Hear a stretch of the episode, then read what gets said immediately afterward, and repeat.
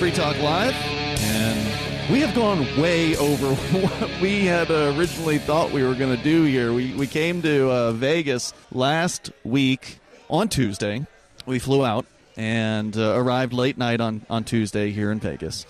Uh, we began recording at Freedom Fest, which was a four day long event. Right. We got more than five days worth of uh, audio content out of just Freedom Fest. Right. Because lots of great people to talk to. Yeah, and then we went to uh, Anarcho Vegas, which is where we're broadcasting from right now, and that's a Sunday, one day event. Um, but we've already filled. Well, we had like one third of our show with uh, Freedom Fest yesterday, and the other two thirds were from Anarcho Vegas. Now we're starting another day here. Now, almost an entire week from when we first left uh, New Hampshire to come out to Vegas. And I still have interesting people lined up for you. Yeah. Oh, oh so do I. I've had a couple people that uh, have said, "Come on over. We need we need to talk." And uh, there's a, there's a lot of great folks here at Anarcho Vegas. Which uh, you know, for those who are unfamiliar, this is a first year event. Um, it's being held in a secret location. It was only announced to the people who purchased tickets. We didn't know until literally the weekend, like three days ago. Right. We had no idea where this was going to be. And I'm looking at a room full of people right now. We're in the vendor area. There's also another room you can usually hear in the background. There's somebody on a mic uh, speaking in the speakers area, which is has a bunch of people in it. I've heard there's going to be at least 200 people at this event, and I'd say they might all be here uh, at this point because it's it's pretty busy here. Yeah, it's it's a heck of a an event, and it feels like a sort of a speakeasy situation. You had to know somebody to get to in, get and in, all that yeah. stuff. Yeah, yeah. Um, it's a good event. AnarchoVegas.com. You can go there to learn more about it. I'm glad that uh, that we had the opportunity to come out here for it. So uh, we do have more people to talk to, and as I said before, some of them uh, our longtime listeners may recognize as uh, they have spoken to us. At uh, previous events in the past, and uh, our next guest is one of those folks. He's Rod Ambrisi from eletropay.com. And let me spell that E L E T R O P A Y.com. Rod, welcome back to Free Talk Live. Thanks for having me, guys. Actually, I'm turning you back up because I had turned you down there because of the mic in the background. Say that again. Thanks for having me, guys. Okay. How are you? it's good. to be here. We're good, and it's it's great to uh, to be here, Rod. Now, you're a filmmaker.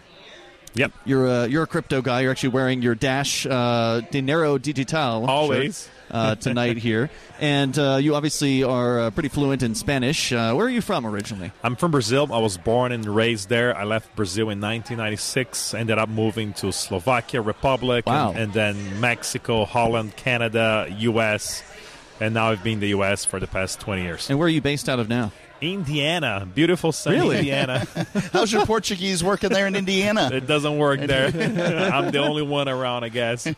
And you, uh, you know, we've talked to you previously about some of your filmmaking efforts. Uh, I believe you are and are or were working on a film that uh, cryptocurrency related out of Colombia. Tell us about that. Yeah, well, I shot one documentary called Venezuela and the Cryptocurrency Revolution last year.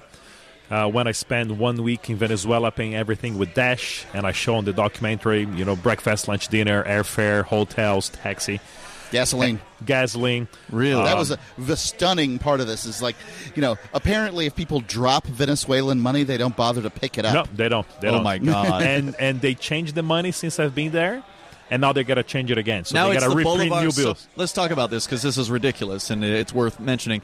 Um, it's on their third iteration of the Bolivar right now in the last what twenty years. Basically, there was the Bolivar originally, and then it became the Bolivar Fuerte, which just means strong, Strong, Bolivar. yeah. And I think they knocked off three zeros from Yeah. the the Bolivar originally, and then they t- created the Bolivar Fuerte to replace that. And that was what 08, 07? When was that? When did it, do you Uh, remember? I, I, I don't know, but all I can tell is Venezuelans, they're amateurs comparing to what Brazilians did it. So they're Really? just copying what Brazil did in the 80s.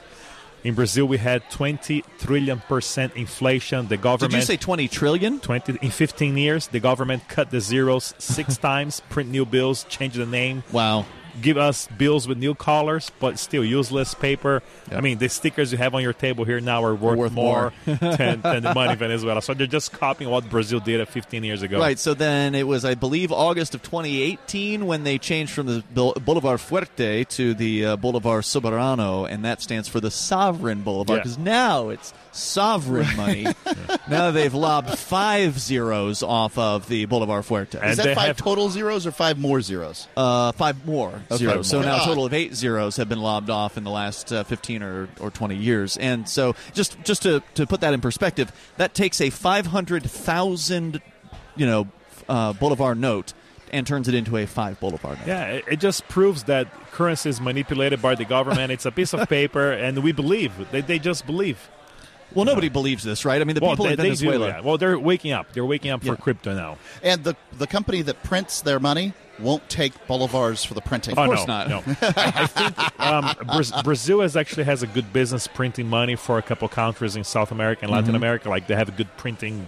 The mint works pretty well in Brazil. But uh, because we, we became specialists, we printed so much of our own money in the 80s that we, we got the technology, but it's all going away with crypto. Yeah, is going to start to save money on their uh, the, the, their currency by just uh, doing one side. you know, it's, it'll be cheaper just to do one side of the, the, the yeah, bill. and, and, and from there I went to Colombia and I recorded the second part of the documentary called Colombia and the Cryptocurrency Revolution, where I show the mass adoption of business accepting Dash now, uh, over 650 business, but most important, the Venezuelans that are there working and sending money back to Venezuela, and they're sending about five to ten dollars, which you know crypto allows you to do that to, to send a micro permit payment. Yep. Borderless takes a couple seconds For to very arrive low fee. Very, for a very, very low, low. fee.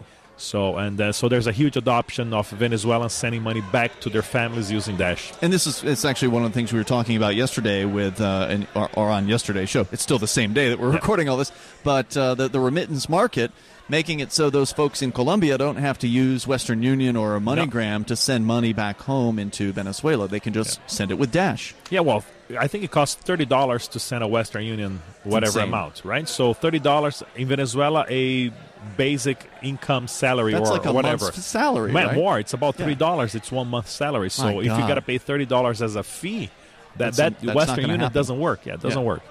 And so this is changing people's lives. Oh, right? Like definitely. this is making it so they can put food on the table. Uh, we've heard the stories about Venezuela that it is hard to find some of the most basic food items that you have Yeah. to buy things in the black market. And uh, and, and Dash uh, cryptocurrency specifically Dash because Dash has done a lot of outreach. a lot of there. w- Yeah. feet on the ground work. Yeah, and, and this happened organically. It's not that like the Dash core team, like, okay, let's see where we gotta implement Dash, which is the best option. No, this was done by community members, just normal people in Venezuela, in Colombia that heard about Dash through YouTube and say, hey, we can ask for money to start organizing meetups and show people how to download a wallet and you know pay a round of pizza and organize bigger events and now pay employees and have a phone center. They have a in Venezuela they have a Dash phone center where, where you can call and uh, Monday to Friday, and then someone will answer any questions you have Wow. related about downloading a wallet. So all this is sponsored by the network, but it happens because Venezuelans heard about it and they apply. Technically, they present a proposal, and it got approved by the masternode. Right. This is something that is unique, or it was unique. Now there's other cryptos that are uh, Pioneered. That are Yeah. yeah, pioneered. That's a good word. pioneered by Dash. The idea of taking 10% of the mining rewards from the the miners out there that are mining Dash and taking that 10% and putting it into this uh, spendable kitty where it can be voted on by the masternodes in the system to decide. Well, how are we going to spend this 10%? And they get a budget every single month that they Yeah. can they can do that. Uh, so Venezuela is one of the places that that's being focused on. But Latin America also, Colombia, I Yeah. believe, is getting some of the focus And, as and well. Brazil, for the same for me, for the past uh, two years, I've been running a YouTube channel specifically for Dash in Portuguese, promoting all the business uh, integration, all the exchange. Brazil has a better, way, way better economy than Colombia and Venezuela. Yep. In Brazil, we have over 65 crypto exchanges. Even Wow. though, even though that you know the top five, seven has a volume of over 200 bitcoins, the rest has maybe five bitcoins a day, maybe even less. But today, there's a lot of exchange, crypto exchange with several tokens and and people in Brazil just want to do trading. You know, they want to accumulate wealth. You know, the economy is doing good. We just hit all time highs on the stock market, so it's a different reality. Colombia has a, a better economy compared to Venezuela. Everything's better than Venezuela. I mean, Everything's it's better. The worst. It's the worst on the planet, I think. I right imagine now. Venezuelans are sneaking off to Brazil and Colombia. if they can get out They of the border. They are. They're they're going through. I mean, we have the Mercosur, which is like the same as the European Union, but for South America, which Ah, okay. allows any a citizen from any country to go to any of those countries just showing your ID. Rod, So- stand by. Can you stay with us for another course. segment here? Uh, Rod Ambrisi is with us from ElectroPay.com. We'll continue with more on Free Talk Live from Anarcho Vegas.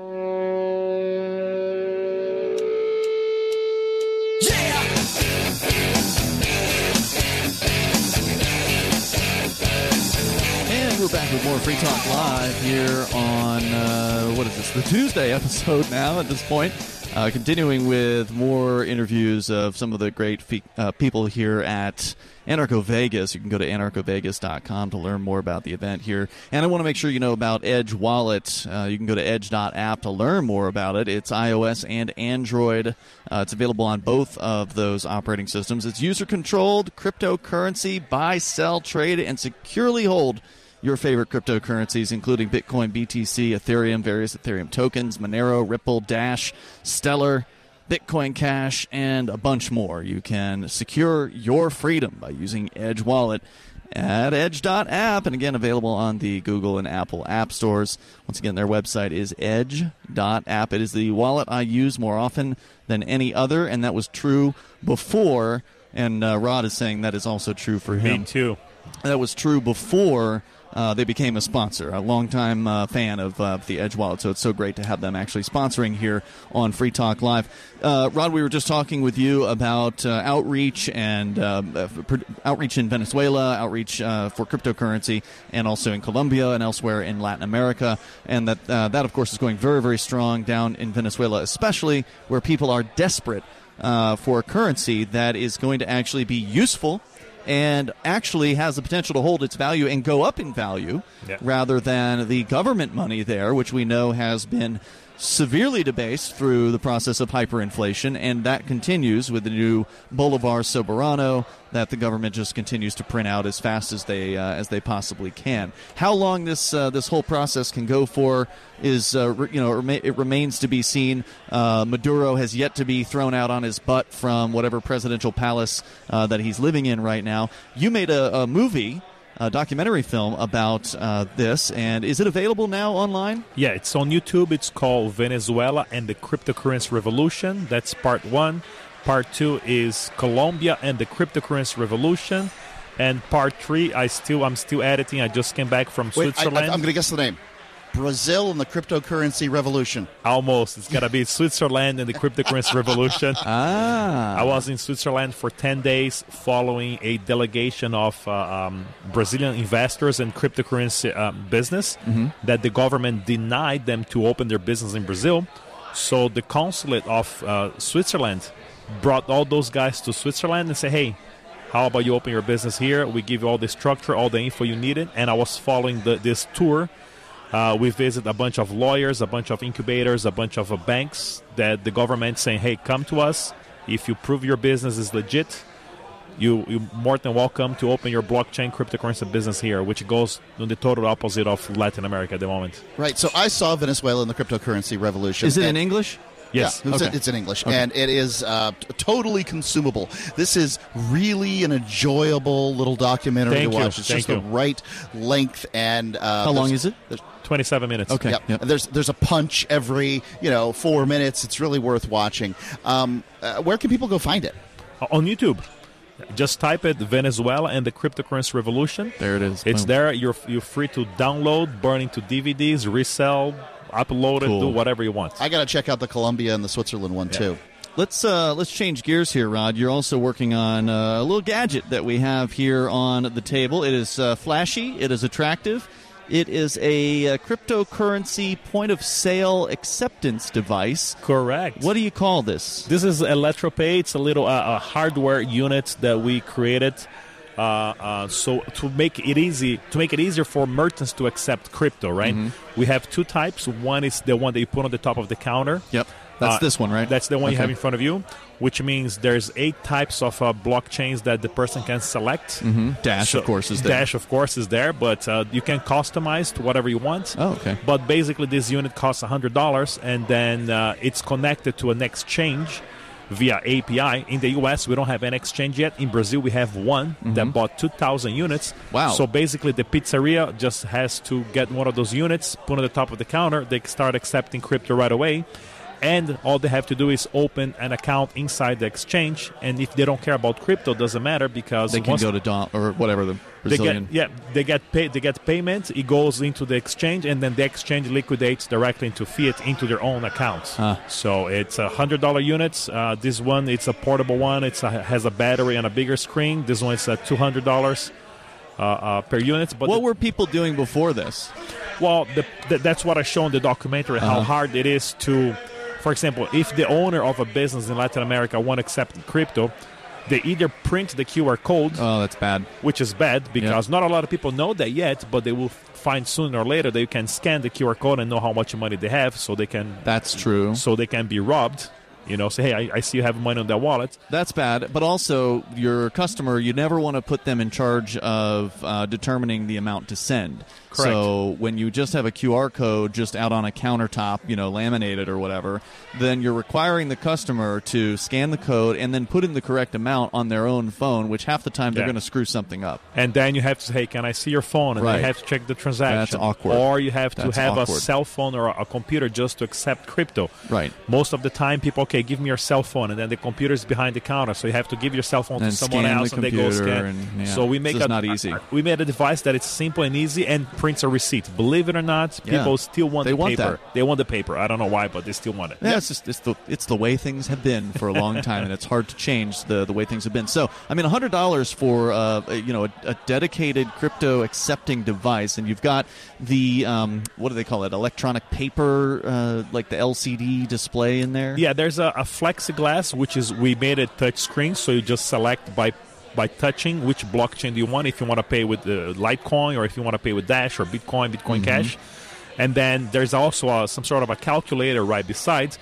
Which uh, the owner of the, the business will just type, okay, you know, 10 plus 10 plus 10, total 30. So the QR code will be generating, will be extracting 30, whatever blockchain you select. And also converts into, so you can see on the display either in US dollars or in euros or in pesos. So you know exactly the amount you're paying, and then you also see on your phone. You send the payment. One second later, at zero conf, takes the payment, prints the receipt, and off you go. Uh, it seems really straightforward and uh, and simple. And how? So, is this available right now? Like you said, uh, an exchange had purchased a bunch of these things. And was it Brazil? Yeah, in Brazil. So um, we have five units fully functioning for the past month. In a business, In, in Brazil, yeah. So now we're going to be delivering 200 units on the next uh, four weeks. Once we're done with those 200 units, You already then- have two. Just to be clear, you already have 200 more businesses who are like, uh, give me, give me one of these things. Correct. So what Okay. what the, the best part was the owner of the exchange did a, a partnership with the local chamber of business and commerce from two cities. So the the chamber of commerce will be the ones distributing those units. Smart. A smart guy, correct. So so once we have those 200 units there working, and then we got open to sell to other uh, uh, to other parties because we want to make sure that this is. I mean, it's one thing to make five units work. Yeah, sure. It's another thing to make 200, and another thing to make and to provide units, yeah. tech support for that Correct. because people are going to need help. They, uh, you know, they're new to Yeah. this. They're not experts at crypto in a lot of cases. So And there's we- some hand holding. We make this as easy as possible, so you don't have to know much. You put on your business, and uh, all you have to do is uh, select the blockchain, and you print the receipt comes out. It prints two receipts, one for you and one for the clients. And uh, we have all the information on our Twitter as well. Uh, uh, the name of the Twitter's uh, the account is at Pay Electro. And the website is ElectroPay. That's E L E T R O P A Y dot com. Rod, thanks for coming on Free Talk Live once again. Thanks again, guys. Really, Love to be here. Yep, really appreciate your time as always. We got more on the way here from Anarcho Vegas. How much more? It remains to be seen. We'll continue. It's Free Talk. Bitcoin.com has launched a trading platform at local.bitcoin.com, allowing you to buy or sell Bitcoin Cash via dozens of payment methods like PayPal, Venmo, bank deposit, remittances, or meeting in person with cash. There are no ID requirements to sign up for and use the site, and all communications between buyers and sellers are encrypted. Finally, a global trading platform that respects your privacy. Visit local.bitcoin.com to get started trading Bitcoin Cash. local.bitcoin.com.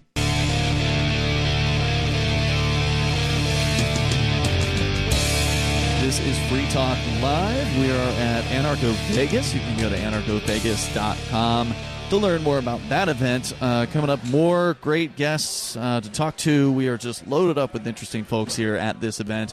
Uh, but first, we need to tell you about good health for your teeth. Right, oral health's important, and in my mind, uh, for my oral health in our household, my magic mud is integral.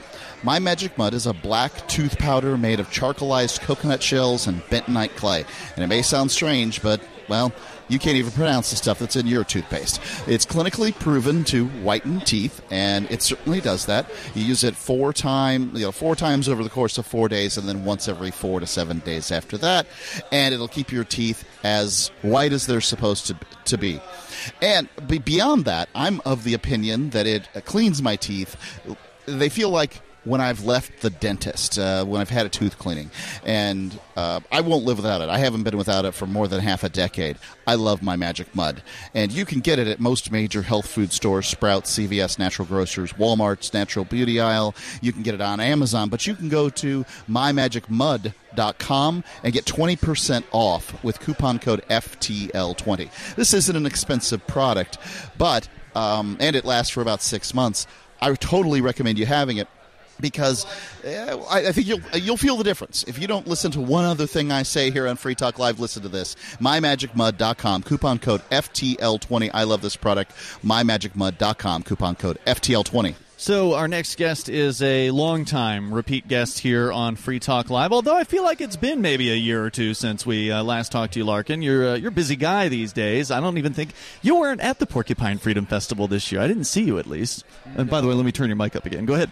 Nope, I wasn't. In fact, I've sort of tried to retire from doing these events, but then I But kind here of you got are. coerced into unretiring or something. How did they coerce you? I wouldn't think Anarcho Vegas would be coercing anyone. Well, they tried really hard to get me to um, Anarchapulco by means I won't even divulge. They're so heinous. and then, and then Mm-hmm. And you people- were there because I saw you there. Yeah, there. yeah, I've been there. And then they convinced me to do uh, Anarchozona because it was two feet away from where I was going to be anyway. Okay. And then they talked me into doing Anarcho Vegas, and here we are. I had not even heard of Anarcho Zona. How how did that one go? That was the the first one of its kind too, Mm-hmm.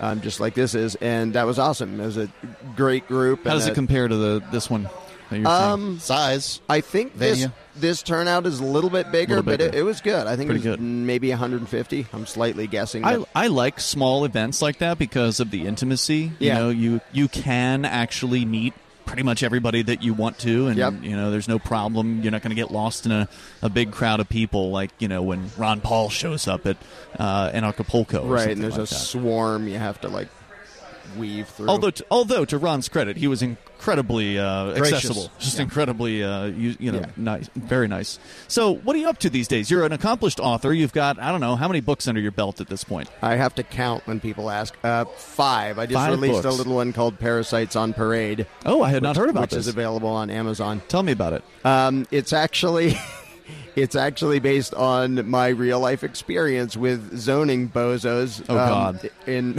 in my town when I was building an addition.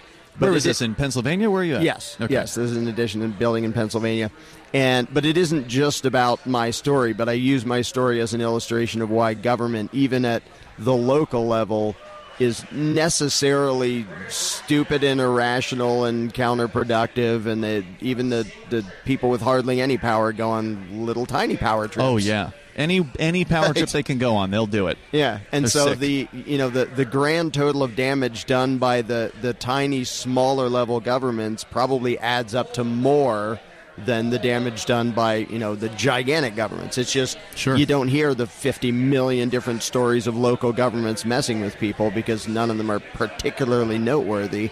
Because it happens all the time. Yeah, because it's everywhere. Carlos Castaneda called them petty tyrants. Yep. Um, so they, uh, you know, they're just little, you know, little bureaucrats that have a little bit of power, and in that particular sphere, they are the gatekeeper, and they're going to make sure that you know that they're the gatekeeper. Whether you have to put, whether you have to grease the palm, whether you have to kiss the the ring, whatever it is that you've got to do to get through this situation, you've got to do it. Right. And it's so demeaning and pointless and like the idea let's say with zoning the idea that somehow zoning bureaucrats make us have a better world Right. for god's sake it's not like they're even responsible if somebody builds me an addition on my house and there's something wrong with the wiring does the zoning uh, board write me a check to fix it wait you're, you're telling me you certified this and you're not responsible for the certification No, but they might help you out by fining you on top of you having to fix the That always helps. I mean, they're just useless. Yep. They're,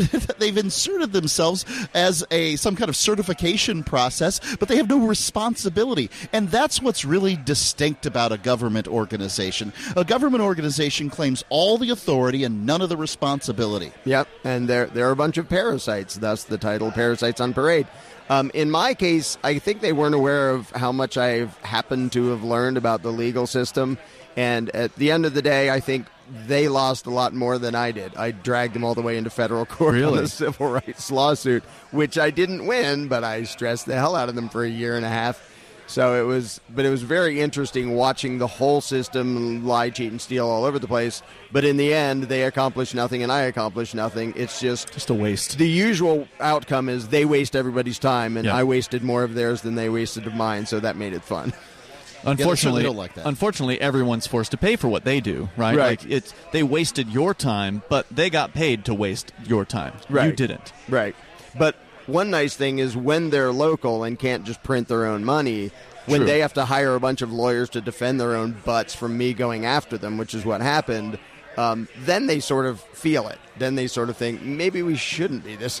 Now, did you do it without an attorney, or Yep. did you? Okay. Because I happen to know how to do that stuff myself, so it Wow. cost me nothing except the filing The fees. filing It fees. cost them I don't know how many thousands they had to spend on their lawyers. Wow. So, is it true that uh, that you were the reason why Anarcho Vegas lost their original uh, their location? I heard that the federal government called the the original hotel and threatened them, saying that somebody's uh, somebody on their speakers list is on the terrorist watch list. That's mostly true. I haven't heard it was federal government. In fact, I haven't heard any specifics about who it was. Yeah, well, I, I, pr- I my, presumed. I guess it was my first guess would be the Las Vegas Police Department. I've said nasty things Mm-hmm. about them because they're a bunch of fascist lunatics.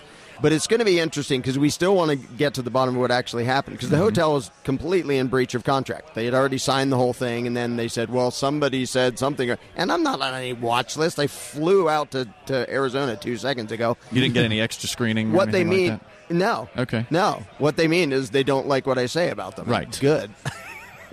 if they did like it, I'm not doing it right. Well, congratulations, Larken. If you hadn't made it before, you've made it now. You're on uh, yet another list. Right. Well, list. I was so shocked that it wasn't us. I mean, I mean, I, They, we actually, weren't announced shocked- as speakers. I'm, I'm a little, I'm a little hurt. I think is how I feel. I'm hurt, Larken. Well, we- you, you weren't named on the Right. list. We weren't on the that- list, dude. That's that's why. we didn't know we were going to be here until like we got the address three days ago. So we happened to be in town, and we're like, "Yeah, let's do this thing." So, cool, cool. So we're here. Um, the where can people go to get your book? Um, Amazon now is the easiest place to get uh, Parasites on Parade and the Most Dangerous Superstition. Um, One of my favorites. I yeah, read that one while it I was in jail for uh, civil disobedience. Somebody yeah, sent that to me. There's a good place to read it. It was Yeah. perfect. It's still on the book card in there too, by the way. Oh, nice. Yeah, so people that are in uh, the Cheshire County lockup can uh, can read your book. Excellent. I know several prisons that my book is in, including the one I was in. I made sure a copy ended up there. So uh, go ahead, Mark. Yeah, I just want to. I want to hear about candles in the the darkness. Uh, you, you you run this uh, event. Uh, I don't even know what to. You tell me what it is. It, it's basically a, a two day seminar that, that Amanda and I teach that has to do with the fact that when somebody comes to the, to the realization of, of voluntarism and self ownership and non aggression, all that fun stuff, um, and they want to run out in the world and tell everybody else, they Yes. quickly learn that, well, evidence and logic and just explaining things reasonably doesn't actually work on most people. And most people have these really irrational, weird responses. Mm-hmm. And having been an anarchist now for 23 years, I finally accidentally got a got an education in human psychology and started to figure out what it was that was making the message not get across. Because the message is so freaking simple. It's like you should be in charge of your own life. People shouldn't commit aggression. Like that's not too complicated for somebody to What I understand. thought- Hold, hold- hold that thought. Can you stick with us for another segment here? Sure, Larken Rose. We'll talk more about candles in the darkness and the message in moments. This is Free Talk Live. We're at Anarcho Vegas.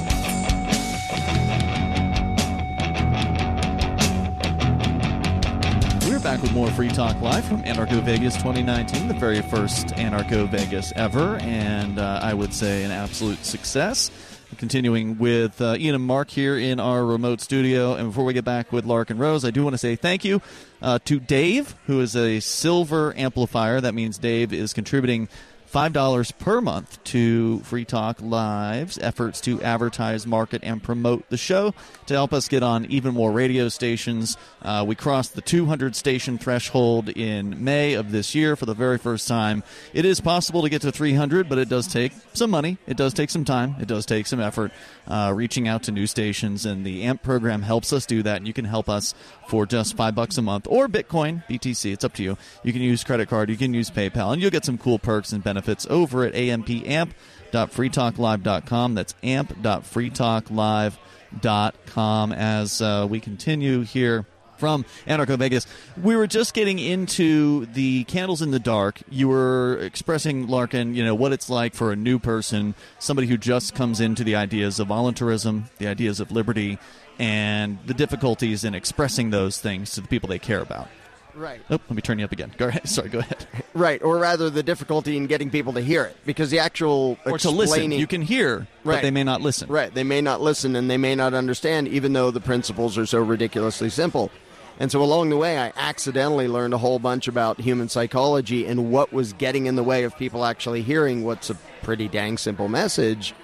And eventually, we started putting together this. We actually, Amanda first had the idea when we were down in, in Acapulco a couple years ago of putting together a way of teaching people how to do it in such a way that it doesn't result in arguments and it doesn't result in stress and the people don't shut down and run away. And as am- amazing as that may sound, That sounds amazing. I, I, so uh, I just want to give you a little, uh, like a, a story that happened to me. I had found this audio clip of Barack Obama uh, before he was president, saying uh, uh, what uh, distinguishes the uh, uh, the nation state from uh, other organizational models is the uh, uh, the monopoly on violence. Right, and I think it might have been Nixon, but whatever. Um, That's pretty good. That's pretty good. Close he- enough. Yeah, I mean, the- he laid it right out, and there's no lie here. It was one of the few honest moments uh, from a politician's mouth. might have been the only one. Yeah. Politicians never say it, but this is clearly taught in academia. That is what distinguishes government from other organizations: is that they claim for themselves a monopoly privilege on the use of violence in a given landmass. Right. That's not even in dispute. Yep. There's no dispute when the when the uh, most powerful guy on the planet says it. There's no dispute. I showed it to my Quaker group um, online. This was a Facebook Quaker group, and these are people who have uh, eschewed violence through their uh, you know through their religion, and they would never use it. So I'm like, look, every Quaker's an anarchist, but bam, and they're like, "Ah, ah, ah, ah, ah, that's not what he meant. That's not what he meant. Like I'm, I'm like, you watch the video. It's exactly what he meant. what you're when you advocate for government, you're advocating for the organization that claims a monopoly privilege and the use of violence in a given landmass. You can't do that as a Quaker. That's not what he meant. But that's a prime example because notice that as obviously like watertight as your position is, Right. They literally have like a mental disorder that makes it so they can't hear it. It's cognitive dissonance. Like yeah, it's cognitive dissonance, and instead of just going, oh yeah, that makes total sense, which is like Right. if human New being- information has been provided to you through a source that you would accept as an authority, right. and you won't accept it. Right. I think it's, it's f- I I couldn't believe it. I was I know. aghast. And that's and that's what we're up against. And the thing is, there are ways to get around that, but logic and evidence isn't it. I mean, of course, you need the logic and evidence too, but first you have to find ways to get around the minefield of their psychology, and that's what Candles in the Dark is about. And in the end, you're not even lecturing to them or explaining to them or telling them what to think. You're just using questions to bring out of them all they need to know because almost everybody already has inside them a voluntarist, and on top of that is a bunch of mm-hmm. authoritarian garbage they were taught. Yes. And if you know the right method and you you sort of have to train your own psychology first because it's as you just demonstrated, it's hard to not get upset and impatient with people believing such patently stupid things, especially things that are that destructive and dangerous and genuinely immoral.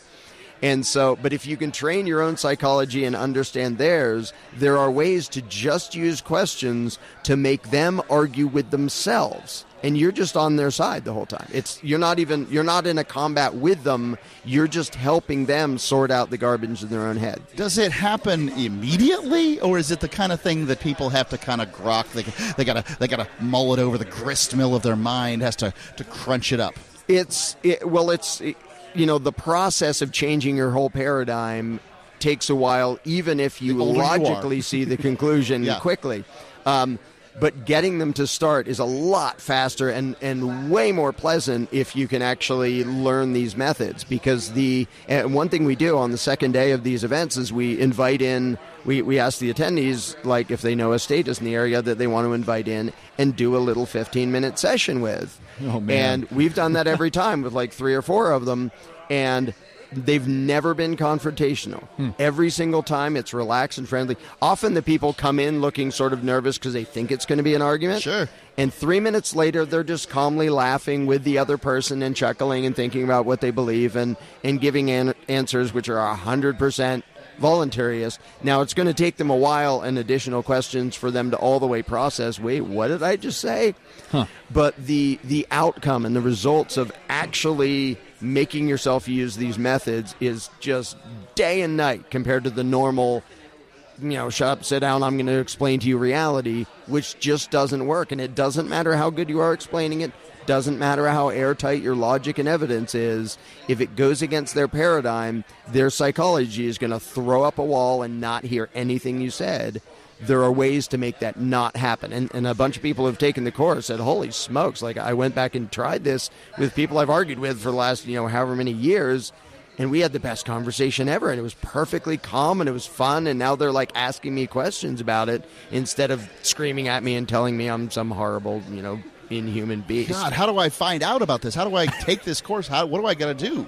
well we, we put these on we're going to be doing one um, another one down in uh, acapulco at the next anarchapulco we're also doing one before um, anarchadelphia It's and in September. right which is in september and but we're also making an online version of it Um, oh, okay. I was going to ask about that. That should be a few months away because you know people trying to first of all trying to physically get to them and then having Right. like two days to spare because it's a two day thing we do. Um, that makes it a huge challenge for everybody. So we're we are working on make it into a package thing that anybody can do from anywhere. So would this be something that um, would be like an online live seminar, or would it be like a downloadable video?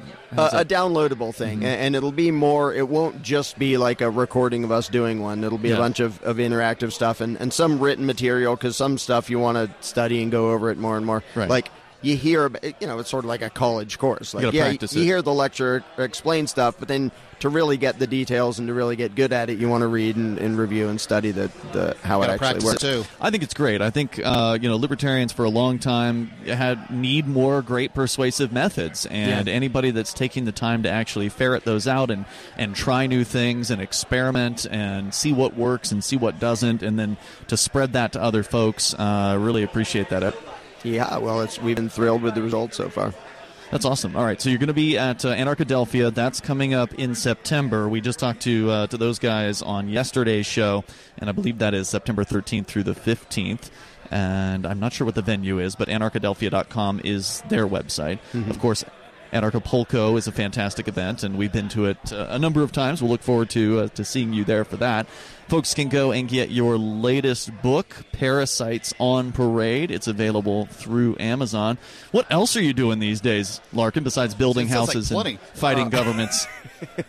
All of those are just side projects. The main thing I'm working on is the mirror, but I don't even have time to get into what that is. I think you told us about that on a previous interview, and I'm not remembering. It's still in the works. It's, Okay. it, it- and it will still be in the work probably a year from now. Is All it right. a book, of course? Uh, It's an interactive computer program that basically does, without using a person, it does what we're training people to do in Candles in the Dark. So it's a thing that'll do it by itself. It sort of ferrets out somebody's beliefs and right. gives By them asking them questions, and then where it goes next depends on how they So, answer. so it's going to be like an online computer program, basically, Yeah, like a website. And it'll be for free. Anybody can just go to it and, Killer. and do it from anywhere. This is So- such important work that you're doing, Larken, and I really want to thank you for what you've been in the Liberty community because uh, you've taken stands that others were too scared to take. You've taken the consequences that so many would not have taken, and you're able to articulate this message in ways that others haven't. And so we're very lucky to have you in the Liberty movement, Larken, and I'm so happy that you're uh, you come on Free Talk Live whenever you have an opportunity. well, thank you. and Thanks we want to have you having me back, especially when the uh, the mirror launches. When you're ready to uh, to talk about that, Absolutely. we'll look forward to it, and we'll Yep. see you, I'm sure,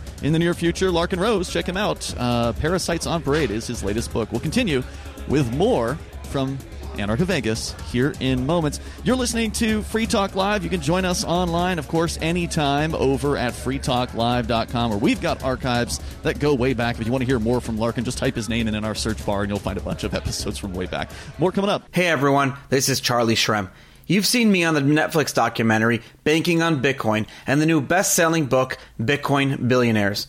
I want to invite you to join me on my new show, Untold Stories, for a deep dive into crypto history with the people who made that history. Together, we'll explore the personalities and events that gave rise to Bitcoin and the crypto revolution, the innovation, the collaboration, the battles, and the busts.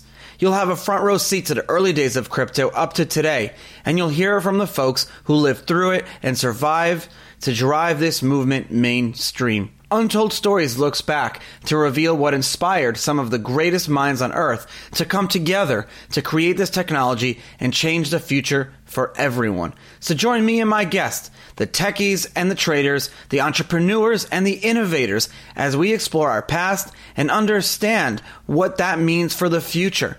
Listen now on UntoldStories.com. That's UntoldStories.com.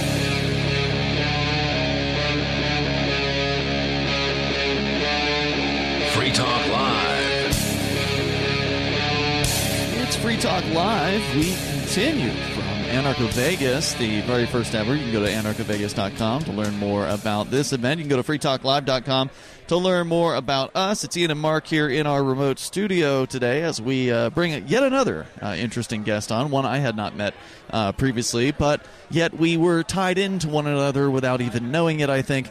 Uh, Alexander Meyer is here with us. He's uh, co founder of Descent, and we're going to get into that. But a lot of our listeners will know not you about this, but you are one of the co founders, and we didn't know this until today, of Liberty.menu, which has for uh, a long time now, I think more than a year, Mark, been. Uh, we've had a partnership with uh, with Liberty.menu. Yeah, to- I'd say it's been well over a year. yeah, to uh, to help promote uh, Liberty.menu, and in fact, uh, you know, it's on our schedule of things to talk about here on this this show tonight. So it's a perfect excuse to talk about a website that is exclusively for individuals who reject the initiation of force and who agree to abide by the ethics of the non-aggression principle. So if you are a liberty-oriented person, this is the place where you can go to promote the thing that you do.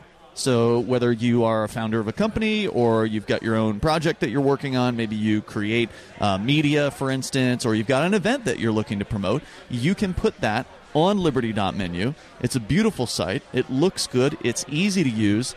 And most importantly, it's free. So, there's no cost to actually put the things that you do on there so other liberty minded folks all around the planet can see them. And maybe you'll get a little bit of new business out of it. Yeah, yeah, and thank you for the kind words. You know, having uh, done a lot of the design on it myself, I appreciate. Oh, absolutely. Yeah. You know, if it weren't a great site, we wouldn't be behind it. Uh, Mm-hmm. One of the things that, for years, you know, liberty-minded folks have wanted to have a good business directory, Right. And there were a couple of lame attempts at it over the years. I remember them. yeah, and they I never bet you took a look. yes, and they never went anywhere, you know, of any meaningful level of use.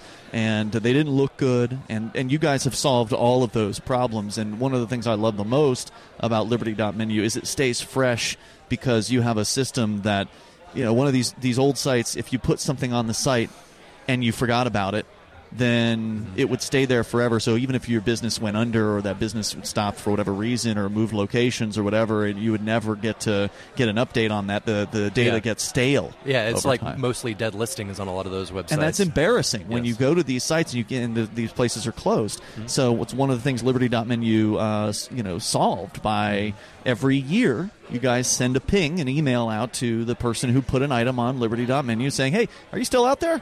If so, just click this link and we'll freshen up your and then make sure you update your phone number. Is it still accurate? Is all this information still accurate? Yes. Okay. Well, then hit save, and you're good for another year. And that's how you keep the site fresh. And I love it. It works great. Yeah, thank you. So anyway, that's uh, liberty.menu. Go check it out. You can use code FTL, get a special Free Talk Live listener badge over there at liberty.menu. So uh, besides being the co-founder of that, you've got your own thing that you're doing now, uh, Decent, D C E N T L I F E, decentlife.io is the website. That's right. It's a clothing brand for crypto. Yeah, it's a crypto lifestyle apparel brand. So what is Lifestyle uh, apparel. what is lifestyle apparel? Uh, so I'm sure you uh, uh, have seen around. If you just look around, quite a few people that are wearing, let's say, a Bitcoin shirt or you know their favorite token. They're Yep. trying to rep it, right? Yep, yep. But um, a lifestyle brand is something that is it. It makes it cool. It has a, a brand with a story and a feel, and you know, like is more elevated. You know, it's about style and quality. It's not just a Bitcoin logo on a T-shirt. Yeah, it, yeah it's Mm-hmm. not. It's not just uh, more free merch that you get when you go to a conference. It's you know high quality stuff. So higher quality clothing, like the actual Yeah. thread count or whatever, whatever fa- makes a piece of clothing better. You've got those. Yeah, kind of the things. the quality and the design that goes into it. What made you want to do this? I mean, were you in the clothing business before? I Mm-hmm. mean, how did this happen? Yeah, I mean, I've been a designer for uh, a little over 20 years. Uh, used to be art director of a an apparel company in between what 2009 and 2013. Um, and uh, my the employee that I actually hired Yep. became we became best friends, and he ended up working with me on this project. So we uh, took what we knew from starting or for working with an apparel brand, you know, building it from a what a five million dollar a year apparel brand to a fifty million dollar a year apparel brand. Wow. That's impressive. Uh huh. And then, um, you know, we saw a gap in the market. You know, as I mentioned, there's no good quality apparel in the crypto enthusiast community. Huh. So we decided to seize that opportunity. Um, you know, build a brand around it, and uh, not only is it you know good, good design, good quality, and uh, a brand that we think speaks to the community, but we're also incorporating blockchain into what we do. How does that work?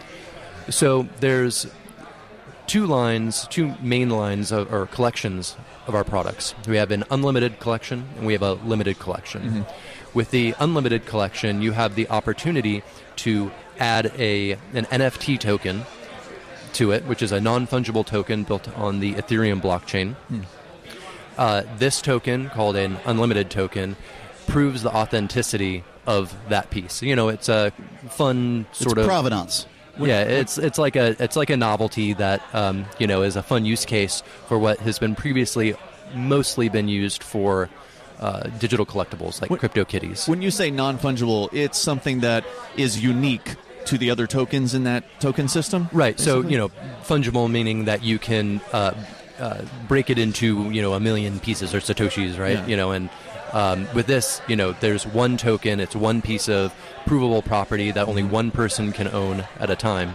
So if you go through the process to be issued a token, you are proven that you are the owner of an authentic, decent, unlimited product. Now, if you get the limited from the limited edition line, which is actually for members only, um, it uh, it comes with a delimited token, and that adds s- provable scarcity on top of it because all of our members only decent limited products uh, are released in strictly limited runs. Accounts, yeah. Exactly. So our first line of products, there's only 100 that will ever be made of these particular products. Wow. And if you purchase number three of 100, that token proves that you own number three of 100. Now the uh, the initial product line. So this is brand new. You guys are just getting this off the ground. You told Right. me earlier this is your first publicity, essentially, right. being at Anarcho Vegas here. So you know you've got some. We can talk a little bit about them. You've got some free Ross uh, items Mm-hmm. over there. You've got uh, cryptocurrency related, you know, decent uh, T-shirts. Does that mean those designs will go away after the first hundred of them are sold, or will you reissue the design just as like second edition? No, the design will go away. It's gone. Okay, Yes. so you're going to make completely new products after this. That's right. Okay, that's very interesting. And so, how's the reception been here at uh, this event? so Oh man, people are loving it. They really see it immediately. It's like we don't even have to explain it that much Mm-hmm. because you know this is our audience. They know for the most part what an NFT is, uh, and I had you. I, you had to define it for me. Yeah, I hadn't Non-fungible heard of it. token. I've, been, I've been in the crypto space for years, and I had it was the first time I've heard of it.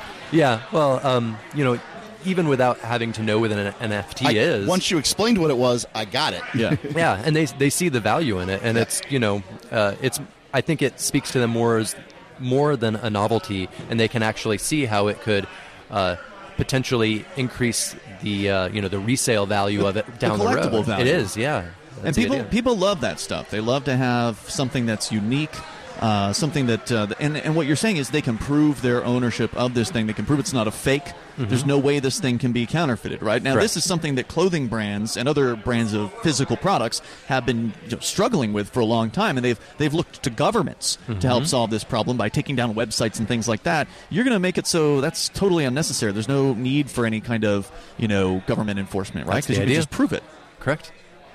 I love it. Yeah, I mean, you know, clothing is one of those areas where they're not protected by copyright or anything like that. There's no intellectual property Design, around clothing designs are not patentable. anything but mm-hmm. the trademark. So if you have a Louis Vuitton bag, it, it has the Louis Vuitton logo all, all over it. You could copy that. You can copy the bag, but you can't copy the logo. And that's all there is as far as protections in clothing. But what you're doing is creating a free market protection for the clothing, if you know that's what people want. Smart stuff. Alexander Meyer, fo- uh, co-founder of DecentLife.io, D-C-E-N-T-L-I-F-E.io. I suspect we're going to see you around at many more conferences in yeah. the future. Yeah, and if I can throw one more thing in, if Real that's all fast. right, um, we are on August 1st going to be launching a, a crowdfunding campaign to help us raise some money to be able to have a marketing budget to really, you know, blast this out to the world. So Cool. please check us out. DecentLife.io. Thanks, Alexander. More coming All up from Free Talk Live.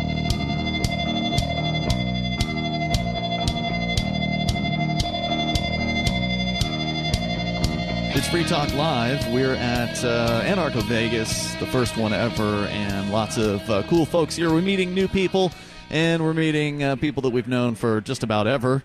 Doug Scribner is uh, back here taking over Mark's role on the show. Hey, Doug. Hey, just call me Mark Edge. I can, I'll do my best to talk about things and you know my wife and my kids and everything. I'm gonna have to fix your mic technique just like Oh, that to fix yeah, yeah. marks Oh, every damn oh, time. I do. I have to do this every time with Mark. Oh, your own So, partner, right? Yeah. Yeah, no, I've known you- Ian since uh, Florida. You think he would learn that? By, do we know each other in Florida? We did. I've followed you since you were in Florida. Okay, and but I used yeah, to call didn't- in. We didn't meet until No, till like PorcFest, PorcFest or right. something like that.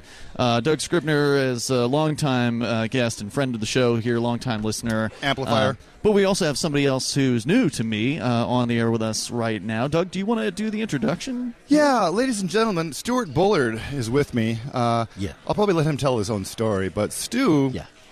I hired basically as CEO of um, Airtherium, which is Which you've talked about um, in the past. I think I- we talked about it at Anarchapulco. Either you weren't here this two year, years ago. Two years ago. I did a little presentation about it. Yeah, and and uh, let me see if I can recall exactly what it is. It's some kind of blockchain-based ride-sharing app for uh, for private airlines. Yes. Okay, You I did it all on the right. nail. You did yeah, pretty good. yeah. It's, it's much more de- Depth. deeper I'm than sure it that. is. Yeah, but yeah, right. And Stu is the perfect guy for this. Why why why are you the perfect guy? Um, let's let's start from today and go back. All right. Um, perfect is uh, I spent my last four years in uh, application development and software development. Okay. Um, prior to that, I spent my last 12 years as a uh, type rated, multi type rated uh, pilot. Uh, Wow. From, uh, What does that mean exactly? Multi-type rated. Multi type It sounds rated fancy. pilot is uh, being able to fly different aircrafts Mm-hmm. classes. Uh, for instance, I fly anything mid-sized jet down, like the uh, Citation 10, the Challenger 600 series. Uh, Those are jets. those are jets, and these are private jets. They're like eight, ten passenger jets. Um, and then there's uh, twin props, Pilatus, uh, single props, Pilatus PC12, uh, Piaggio P180 Avanti 2. Um, and I spent all that to become an aviator, to understand the business of aviation. I've put myself in as a pilot to understand the physics of it as well. Um, and before that, um, I was a celebrated music producer. Um, Celebrate good times. Come on. Not that old. yeah, you don't look that old. Like you've got this long career of music producer, pilot, and everything. Thank you. look you. good. Yeah, uh, you music, know, music producer for for who, Stu?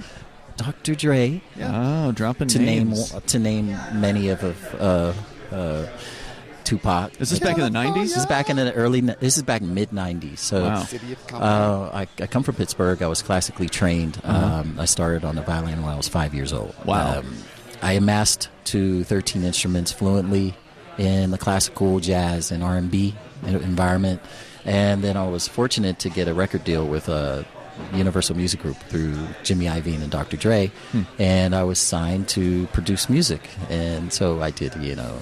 likes of California Love, Keep the Heads Ringing, a bunch of you know Snoop type stuff during the Death Row days, and then we left Death Row and created that whole aftermath situation, and um, then we have Eminem and uh, 50 Cent, Kendrick Lamar, and it's like a boutique label. Yeah, it's a big repertoire. Yeah, For sure. So, so th- what what all of the things that I'm naming is passion based. It's you know I figured out that I do what I love and that's it. And That's what you should do. I, I think everybody should do Yeah. that. And uh, you know, what's the connection with uh, blockchain and crypto is that coming from the music industry, we missed that boat of the file sharing. Uh, technology, uh, the, the sudden change, exponential change of technology has, has made things go different. So Sure. You know, people like uh, myself and Dre, who went into OEM headphones and things like that, we found other passions that were related to, you know, music and related to the things that we love to do. So that's how I got into aviation from that. Wow. But how, tell a story about how you, after the the production days and your your car wash. You know, that's the thing that that's like that is such a cool story. The car wash days? You're talking about the um, so The there high was, end. There was a transition that was going on, and um, at that time was producing uh, Neo. It was an R&B at that time, and we were going through a transition of okay, what are we going to do next? Um, instead of going and, and going further into music or another environments or ranges of uh, music, uh, I went into I met a friend of mine outside of music, and we invested into uh, exotic car dealership, and it was very uh, that was fun because during that time. I had the ability, humbly speaking, I had the ability to sell these cars to all of my friends that I grew up with in the music and film and Because they could afford it. Sure. Yep. and we made a, a brand, a name out of out of that, and it was it was uh, Where was this on the West Coast? it's still on the West Coast, Uh-huh, it's in. Studio City, Okay. yes, and uh, we we did really well. We we started selling cars more than than the dealerships. We're plucking cars from dealerships, and then we started renting them to Picture Studios. Right. So. In case you need a fancy car for a music video or something like that, right? Or a movie, or, Okay. or a television Yeah. show. So, so that that was my uh, quick stint. Well, and, th- and then if I remember, tell me if I'm wrong, Stu. Okay. uh, Every now and then you get a request from some movie star Yes. who's renting a car. Say, hey, would you do me a favor and pick me up at the private airport in w- that fancy car? Absolutely. So, you know, we we when that when that uh, trigger happened, Doug, it was a, uh, um, a a light bulb came up to us, and we were like, you know what? We'll go over to the flight base operations and just say, hey, we have the same clients. They they drive our cars. Uh, you fly the planes, and then everything is uh, the same. So we did this flight car package. It was basically I, I approached every flight base operation with my business and said, "Hey, uh, um, I can leave cars here for you, and your clients can book a flight, land, take my uh, Rolls Royce or Ferrari or something, and have that for the whole time, and then deliver it back and get on a plane, and it'll be just one price." Right. And that point right there is when I was looking at the all the planes at the airbase and just like wow, and it just made me remember the days when my father, he's a retired Air Force pilot, uh, he turned into a serviceman at the airbase in Pittsburgh, and I used to go there all the time. My mom used to take me to the airbase, and I just remember those days, and I was like, and my my friend who owned the flight base operation says, Stu, like we're doing so good with these flight car packages. What do you want to do? Like, what can we do more? I was like, I want to become a pilot. All right. And then he was laughing. He was like, ah, yeah, yeah, yeah. You guys can't be pilots. And I was like, what do you mean? He was like, well, you're a music producer. Um, you're from the Okay. music industry. you guys like if you're to wait, wait, if you're a music producer, you're pressing buttons and flipping levers. What's the difference?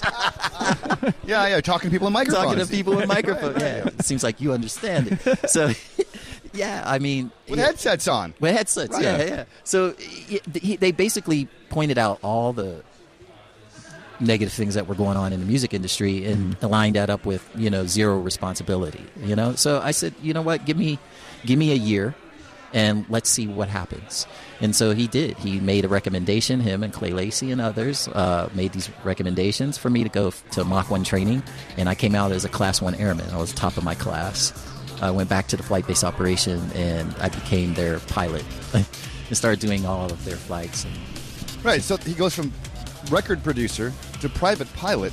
And then somehow gets into drones and technology. Hold that thought. We're going to continue here in Good just a moment. We got more on the way with uh, our guests Doug Scribner and Stuart Bullard in uh, just a moment here from Anarcho Vegas. It is Free Talk. I'm crazy about My Magic Mud. This is the most important oral care product created this millennium, and I'm not kidding. We all have different opinions on politics and issues, but we all have mouths. And I want yours to be as clean as possible, with teeth as bright as they were meant to be. I will never be without My Magic Mud. It's a little surprising, but man, does it work. If you only listen to one thing I say ever, go to mymagicmud.com and get 20% off with code FTL. mymagicmud.com, code FTL.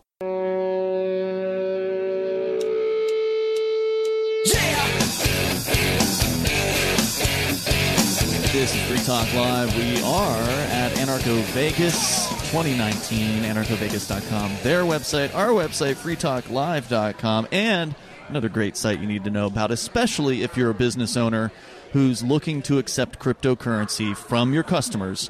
Doesn't matter if you've got a, uh brick and mortar business where you've got customers coming to you, or if you're somebody going to them. Maybe you're a plumber or service provider, you're going to somebody's house, you want to collect crypto uh, from your customers who want to pay you with that. Well, AnyPay has got you covered. Love Derek and Steven. They're and Vin. amazing. They're amazing. AnyPay. Their website is helpmetakebitcoin.com. They'll take you through the basic steps of downloading their app, which is available for uh, both iOS and Android devices now. There's also a web version, so if you don't have uh, like a tablet or a phone at your uh, point of sale, that's okay. You can still use the website. Uh, helpmetakebitcoin.com. They'll help you set up your cryptocurrency wallet if you don't already have one. If you do already have a crypto wallet, you're almost halfway done. Uh, if you've already got a tablet at your, uh, you know, your your point of sale, you're almost done. Basically, you just load up the app and set it up in just a mere moments. It's a And piece of cake. It's so easy. I've set people up, little coffee shops and stuff, but to have a point of sale system that's more incorporated that these guys have, it's going to help a lot of businesses get so involved. easy to use, and there's most importantly no cost to accept cryptocurrency through the AnyPay app. So just go to helpmetakebitcoin.com and get started there. It's uh, it's way easier than you think it's going to be. Helpmetakebitcoin.com. As we continue here from Anarcho Vegas, getting the the backstory on Stuart Bullard, who is a former music producer for folks like Dr. Dre and many others in the '90s, ended up getting interested in being an airline pilot and flying, you know, fancy private jets. And I think that's where we picked up the story. Doug Scribner joining me here as well. What up? Uh, these are two of the guys who are involved with flyapp.io, and that's where we're going to. We're going to explain what Yeah. that is coming up here in a little bit, but still, I think we're still on the backstory part here. So Yeah, Stu, Stu, uh, is Fly app is an app. So how would, how could a guy who's a music producer, then a pilot, have have experience building apps? I don't know. He It's a- does. apparently, he does everything. Apparently, that's, why, Appar- that's why we hired him. I, I, I am Suzuki trained. Uh, uh, Doug is a musician. He's a very great piano player. And, Thanks, uh, Stu. Amazing. And uh, but what I did with Suzuki is I applied it to all forms of life, not only just music. So I am a constant learner, and I applied that when it was time to go into Guitar Hero. So a friend of mine um, uh, during that transition of the uh, exotic car situation came to me and says, hey, we, we want you to meet the creators of Guitar Hero. And this is before it was a arc- it was before it was a console game. It was an arcade set up in Korea, and they were playing only Korean music. And so I met this this guy down in uh, Comic Con, San Diego, and he told me he wanted to do a a, a video game console video game with all the music licenses, everybody's music. And I said, that's impossible. Impossible. Uh, Because but the, the expense of getting those licenses from ex- all from those the music record from labels? all the record labels, and they don't share. They don't talk to each other. They talk to each other, but they Yeah. just that's how they are. So uh, with this effort of getting gaining the music licenses, I was also spending a lot of my time with the developers, just standing over their shoulders, learning how to code, uh, building an application, a console application, which is very extensive, about ten times harder than building an app.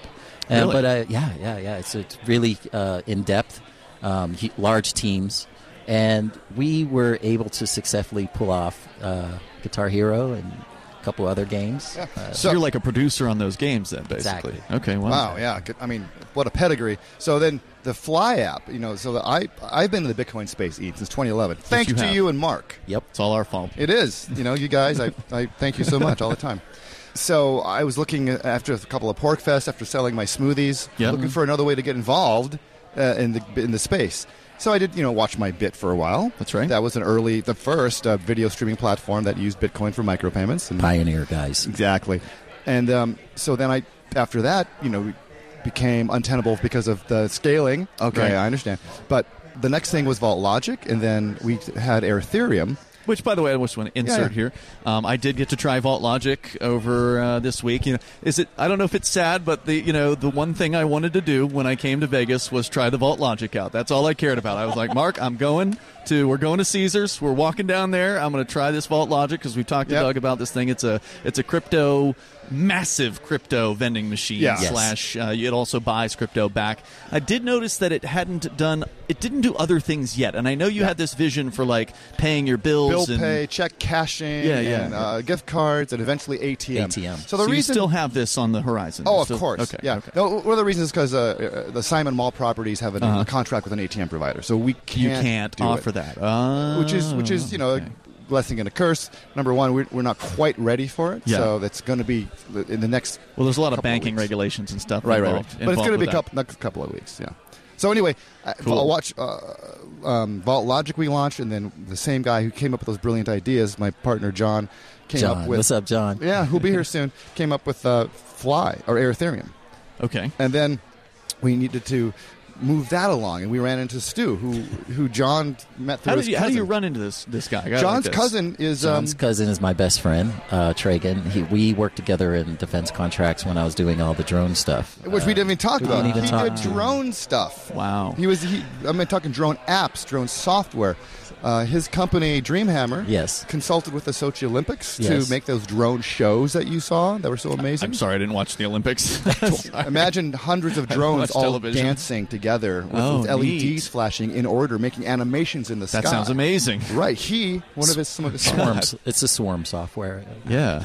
Yeah, so we he's right. We um, during that time, uh, James Cameron. Uh, hey, what's up, James? He introduced me to a, a colleagues down in San Diego that uh, do software applications for cyber, and at that time, back in the day. Around 2013, they were asking the, the the Department of Defense was asking for uh, more uh, uh, control of the drones between the, the pilots in the box and the actual drone. So because they were losing connection, uh, these drones were loitering or they were flying out of control. They were crashing. One e- ended up in, a, in enemy territory and they lobotomized it. Oh, wow. So because of that, they had the the administration at the time ma- mandated that they have a, a, a command and control connection. Uh, so if some if the pilot loses control of it, then the software will take over. So we, Right. so we built the software that controls flight control systems on the, on drones, uh, the data that, that transfers it, and also the sensors. It controls the sensors that are on board the drones. And we've successfully been able to do that for defense contracting, agriculture, and energy. And with that, we built a an AI platform that came from out of government development, uh, which we use in the Fly app as right. well. Right. Wow. And the Fly app is a project of Ethereum, which allows to allows you to hail private jets um, with your voice Like Alexa or Siri. what? or Siri. Yeah. Uh, you basically say, "I want a flight from New York to Los Angeles on Thursday, the twenty seventh. Boom. That's it. Seconds. An Boom. AI goes out, pulls f- available uh, private flights from the biggest carriers. That's right. And shows you your options in the app. I And this we- is happening now. Yeah, this is show it to available now. This Yep. isn't some sort of proof of concept. This is It's not a proof of concept. We've been working on it since last August, uh, 2018, last Yeah. year, and we've been testing it and using it on certain clients. Uh-huh. Uh, I've been at different conferences, including Sundance. CES, CES, Sundance, CES, CES Sundance, first. Sundance twice, E CES. Yep, CES. Uh, we won the blockchain.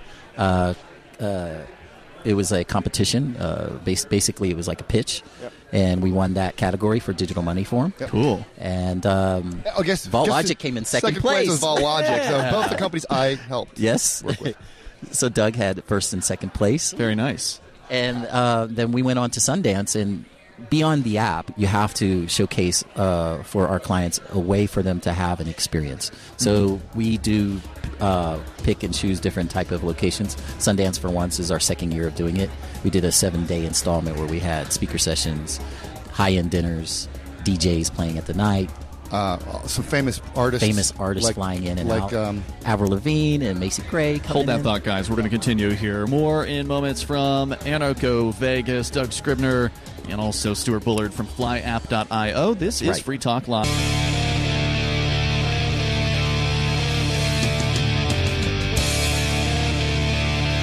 It's Free Talk Live at Anarcho Vegas. Uh, and uh, if you missed it, well, you probably can go next year because I'm going to guess they're going to do this again. We'll let you know when we hear about it. You can go to anarchovegas.com in the meantime. And also, uh, want to say thank you to, uh, let's see here, um, Chip. Chip, who is a Free Talk Live Gold amplifier. That means Chip is contributing uh, $10 a month to what we do here. The AMP program stands for Advertise, Market, and Promote. We've got over 200 great radio stations that air this show at various different times throughout the week, but we could have 300. We could have 400. I am for twenty five bucks a month. You're awesome. What I'm not. I know you're not trying to outdo Chip, but I know uh, chip is excellent. Chip- Hey, we need more chips in the world. Absolutely, and the the, uh, the amount we ask for is five dollars a month. That's all that you. Uh, that's all that we ask, and you can go to amp.freetalklive.com. You can do it with uh, PayPal. You can do it with credit card. You can do it with Bitcoin BTC over at ampamp.freetalklive.com. So thanks, Chip, and thanks everybody else who either has amped in the past or is currently amping the show. And thank you to you if you have not yet done so, but you're going to do so soon at amp.freetalklive.com. As we continue, uh, we're talking about Ethereum, which is hard to spell. But luckily, flyapp.io is not hard to spell. F L Y A P P, flyapp.io. That is uh, an app that I have not yet tried because I don't know if I can afford to fly on. We'll uh, show we'll show it to you. Yeah, we'll, we'll show it to you. You're you. going to show me. Yeah. All right, you're going to give me a demo. All right, cool. Yes. And you were just explaining that, uh, and Stuart Bullard and Doug Scribner here from uh, flyapp.io, explaining that this allows people to hail a private jet. Quite literally, you, you, you say you think you know when you hail an Uber, Yeah. you use your thumbs and type something. Right. When you hail a cab, you say "cabby," over Right. cabby. Yeah, speak. So yeah, Right. our fly app, you're actually using your voice. Okay, and you say I want to fly from Los Angeles to Chicago, and I want to go in this time time range or whatever, and, Yep. Yep. and it finds the flights for you. And that's kind of where we left off, but do continue. Absolutely. Um, we we took some of the AI fra- from the uh, defense contract type situation, and a great, uh, wonderful gentleman named Doug Scribner oh. oh yeah, name dropping. I'm right here. and uh, John Owens, who um, is my he's considered like my cousin. Uh, came to me with this uh, with this idea of like they've been doing so well with Ethereum as far as the awareness, and they were building, uh, but kind of like a, I call it like a, a very very sub demo version of uh, of the app, a framework. It was But we, were, we we knew we wanted to have a blockchain involved, and that's Exactly. that- that's where we're from. John is the guy I throw support behind because he's got such great ideas. So we're ready to take it to the next level. We had uh, blockchain concepts. We have uh, you know we are, we've been in the crypto space. John too Yeah. since 2011. So you know um, marrying those two things we had already done Yep. and worked on, but we hadn't got an app. We hadn't got the AI. We hadn't got a, a name like Stuart Bullard to lead the way. Okay, but how do you do blockchain with a with a ride hailing app for planes? What does blockchain have to do with that? Good question. Um, we have to, you know, we build a product to actually feed the, the industry, the blockchain industry, and that way we built a blockchain bridge with cryptography. Uh, basically, it's a connection that allows uh, our clients to, you know, basically pay the top ten currencies um, that they can use, and it immediately transforms the, the the crypto into fiat to pay the flight base operation. So we basically built a blockchain bridge that goes between the client into our app directly to the flight base operation. So it's a gateway, like like AnyPay, right? It's a Yeah. gateway, uh, and these are nothing new except ours are integrated automatically through partnerships and um, Absolutely. through the app itself. So so crypto, the new the nouveau crypto rich can now fly around with their currency of choice, for the most part. So, wait, just to be clear, FlyApp doesn't take cash. FlyApp doesn't take credit card. It It's- does. It does. It does. It takes all forms of payment. Okay. We're not going to Uh, leave money on we're the not table. Okay. leaving that's money good to on know. the table, and we're know. not going to leave legacy behind. Yeah. Shout out to legacy industry. it's we do want to we want to educate and introduce a whole new system of payment, and blockchain is is the perfect Yeah. way. But there's the other blockchain um, component too. Yeah, we do. We have a custodial setup with Prime Trust. A shout out to Prime Trust, uh, where clients uh, can actually load up money onto the app, and it's stored in a custodial account. So we do not hold the money within the app. It's a custodial setup with Prime Trust. So we also built a blockchain bridge that allows clients to store their their Bitcoin their, their their currency and also a token that we have created called a fly token. It's basically like fly miles Huh. Uh, that lives So you get within- rewards. exactly Okay. Okay. that lives within the app. Utility uh, token. That's a pay homage to Don Cardi. And where are we located out of? Wyoming. Wyoming. Which is, Why? of course, crypto friendly state on the on the country. I heard about that. and we are one of the three first uh, companies in Wyoming to gain a bank account that is crypto friendly. What? What? Yes. How is that possible? Because Wyoming is great, and so is Caitlin Long. Uh, I've met I've met her actually. She was at the. Thank crypto- you, Caitlin. Yeah, yeah, pioneers in the space. Wyoming was the first state that had the LLC, by the way. Yes. Delaware Oh, okay. took it over, but they pioneered it. So they're now pioneering blockchain banking and have passed so many favorable laws. I don't want to say forcing, but requiring banking for industries and companies that want to also be, uh, you know, out of the closet uh, Yeah, crypto people. That's amazing. Mm-hmm. I'm really glad to hear that, guys. All right, so where's this going next? Where we're going next is we have been, like I said, we've been using the app with certain clients. Uh, been testing it. They've been using paying with different cryptos with it. We- We've had some high, uh, really famous people use our app, uh, or use our service. Very famous. Right, right, which we can't mention. 'cause- in crypto and in the entertainment industry as well.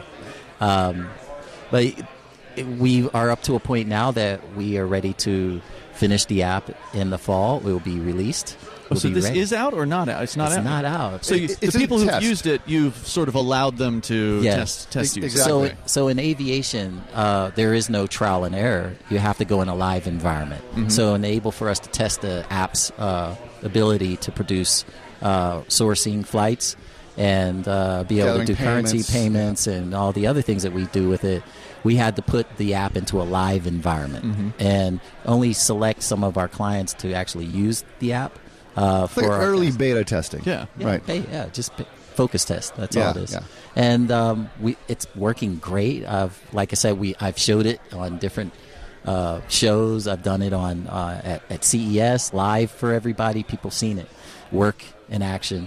Um, so I'm excited. I'm very excited Yeah. on our progress. We're going to be able to have an app. We'll have a token, Mm-hmm. and we will have, humbly speaking, we'll be able to gain the entertainment industry right away. Why? because they know you and yes. you know So people. the- So, the, and- the clientele that we're able to bring in Yeah. is going to be very attractive for people who want to jump on board with us, for Yeah. example. they are aware Yeah. already Okay. Yeah. you know that was Wow. kind of yeah we we even have a music celebrity using our app And Uh, just quest, quick question: it, Does it make it more affordable to hail a ride like this, or is it uh, you know, a little more expensive? i like to How's answer work that question uh, we because we operate in the private industry which which serves the 1 to 5 percent Yeah.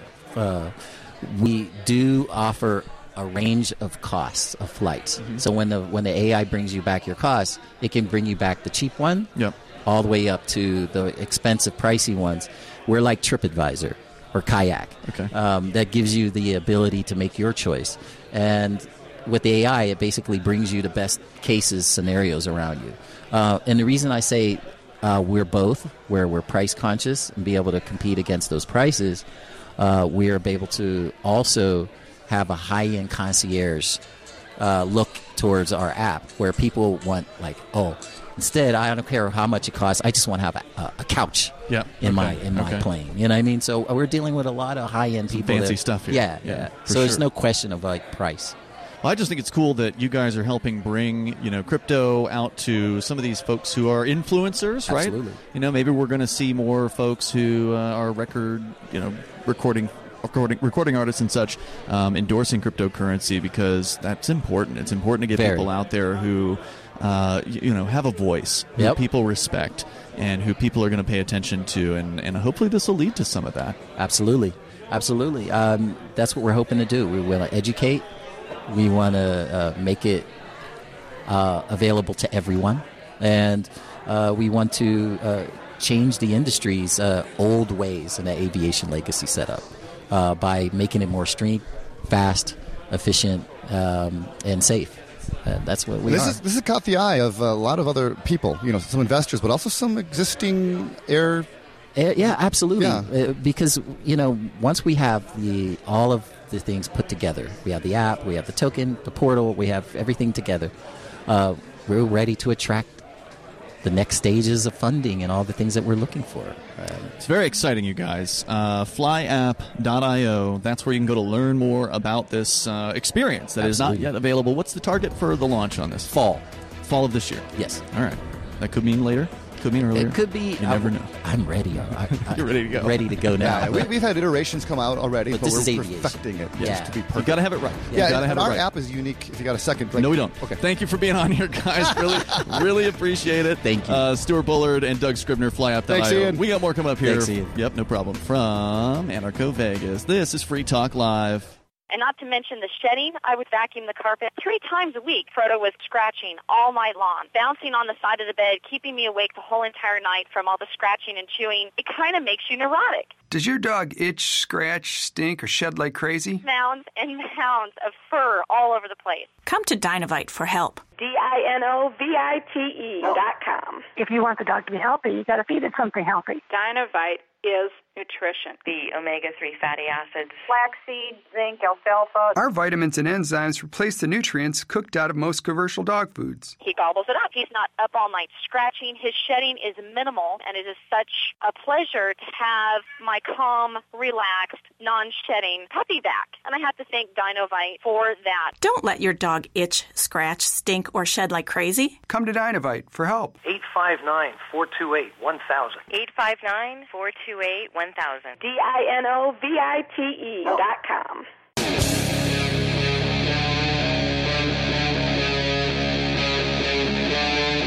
Free Talk Live.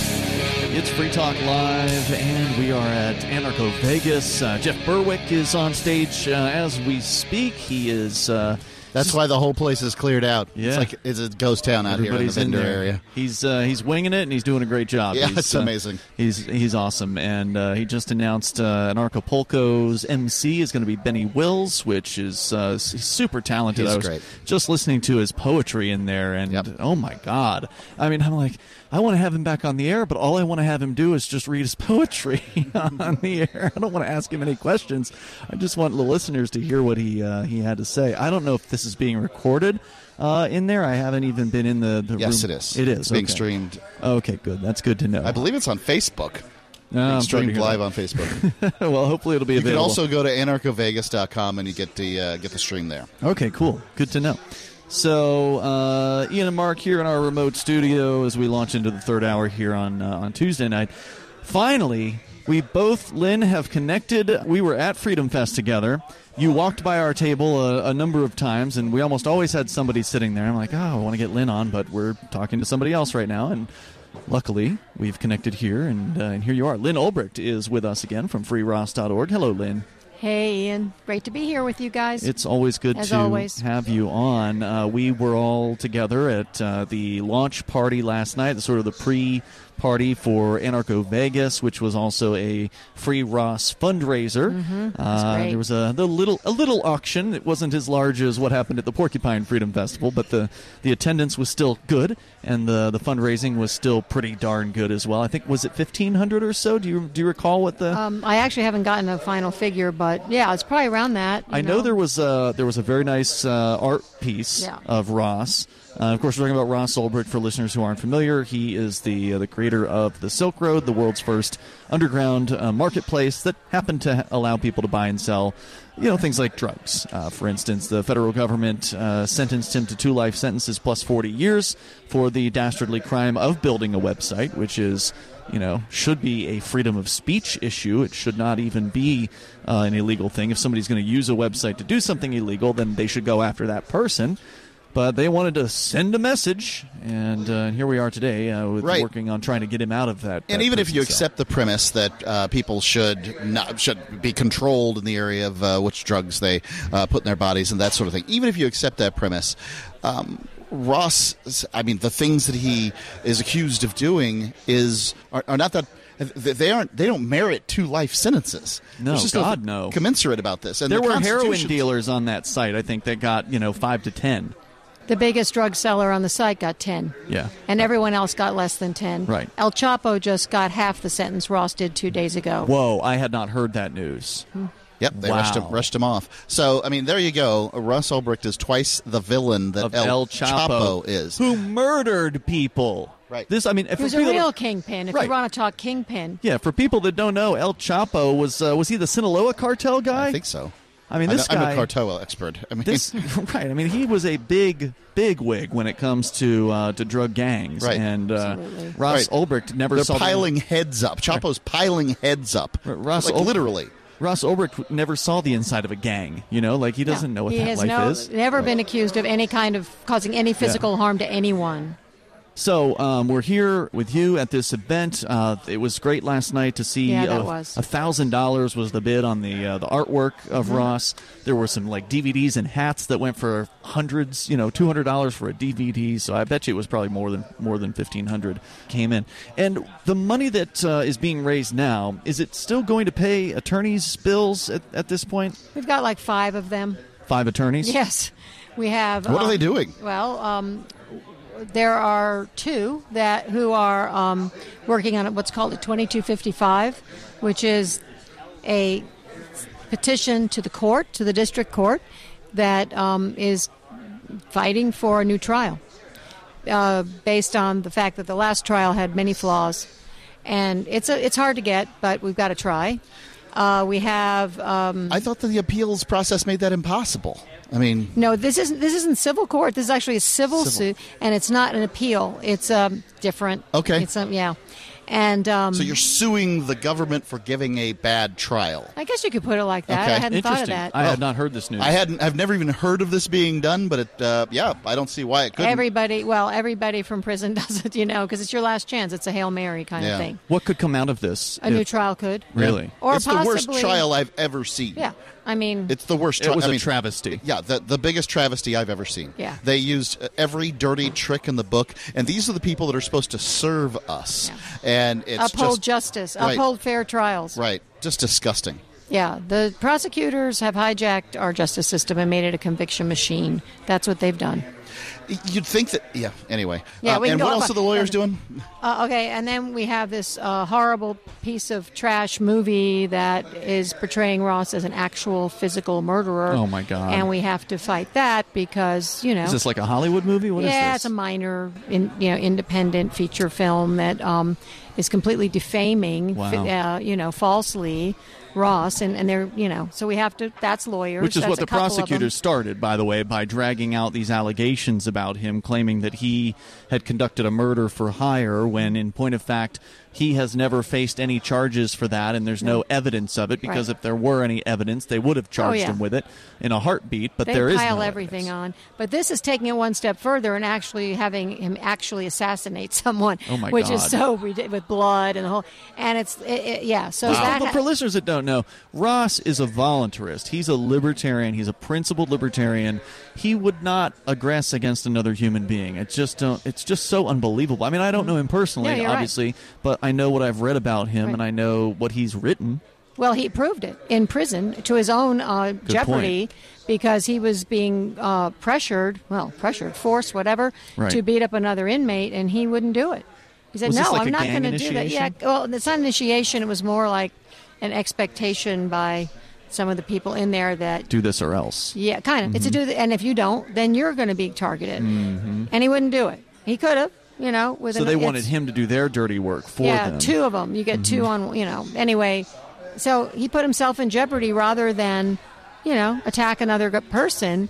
And he's there's no anyone who knows Ross and knew him before. It just is absurd to think that he is any kind of threat to anyone. He's totally principled, like you say, voluntarist, peaceful person. Right. Uh, in any case, uh, yeah. So to further his own career and make money, this Hollywood person is, you know, sure, have a really sensationalistic scene. So we have to fight that. That's lawyers. Hmm. Um, let's see who else. That's a couple of, and then there's some that are we're trying to make our defense fund more um, safe in you know in terms of it is now, but you know setting it up. There's certain paperwork and stuff like that. Gotcha. Uh, And then you're also I'm sure there's more. I just trying to connect with uh, somehow getting Ross a pardon or a well, th- oh yeah, and that yeah, and then that guy. yes, so that's um, yes, and we're working with um, people to help us. Yeah, put together a packet to present and and you know yes the clemency and you have to get it in front of the right people. I mean, people Yes. are you know, there's, it's a big nation, and there's lots of pardon pardons coming in front of Donald Trump. right. I know. Yeah. yeah. So, Although there was news uh, while we were doing all these interviews and live and you know here at these conferences in Vegas, uh, there was a headline that uh, the government has been releasing now some drug prisoners from uh, their minor. They had this tiny little sentencing reform. They actually called it like the baby steps First step bill or or something, something. yeah. Yeah, first first step. The First Step Act. Yeah, and so they actually have apparently Some people have fallen under that. begun releasing some of those people. So that's kind of interesting. So good. you know, I, Very good. it's hard to be optimistic about the government, you know, Yes, because they're so awful and they hurt so many people. They do. But you know, They there have are a process, and they have to run some people through that process. Otherwise, the process is of uh, it, it is of no value. So they're going to run some people through. There will be people pardoned this year. There will be people pardoned next year.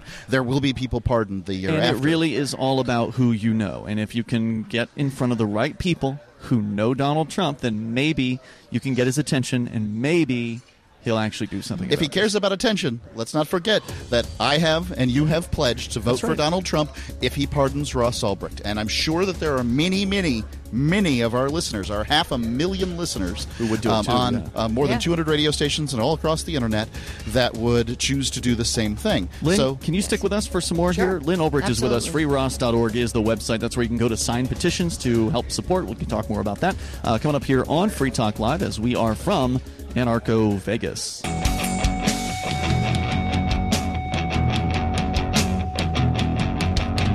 This Free Talk Live, we're at, uh, about to say Freedom Fest. We're at Anarcho Vegas. We were at Freedom Fest.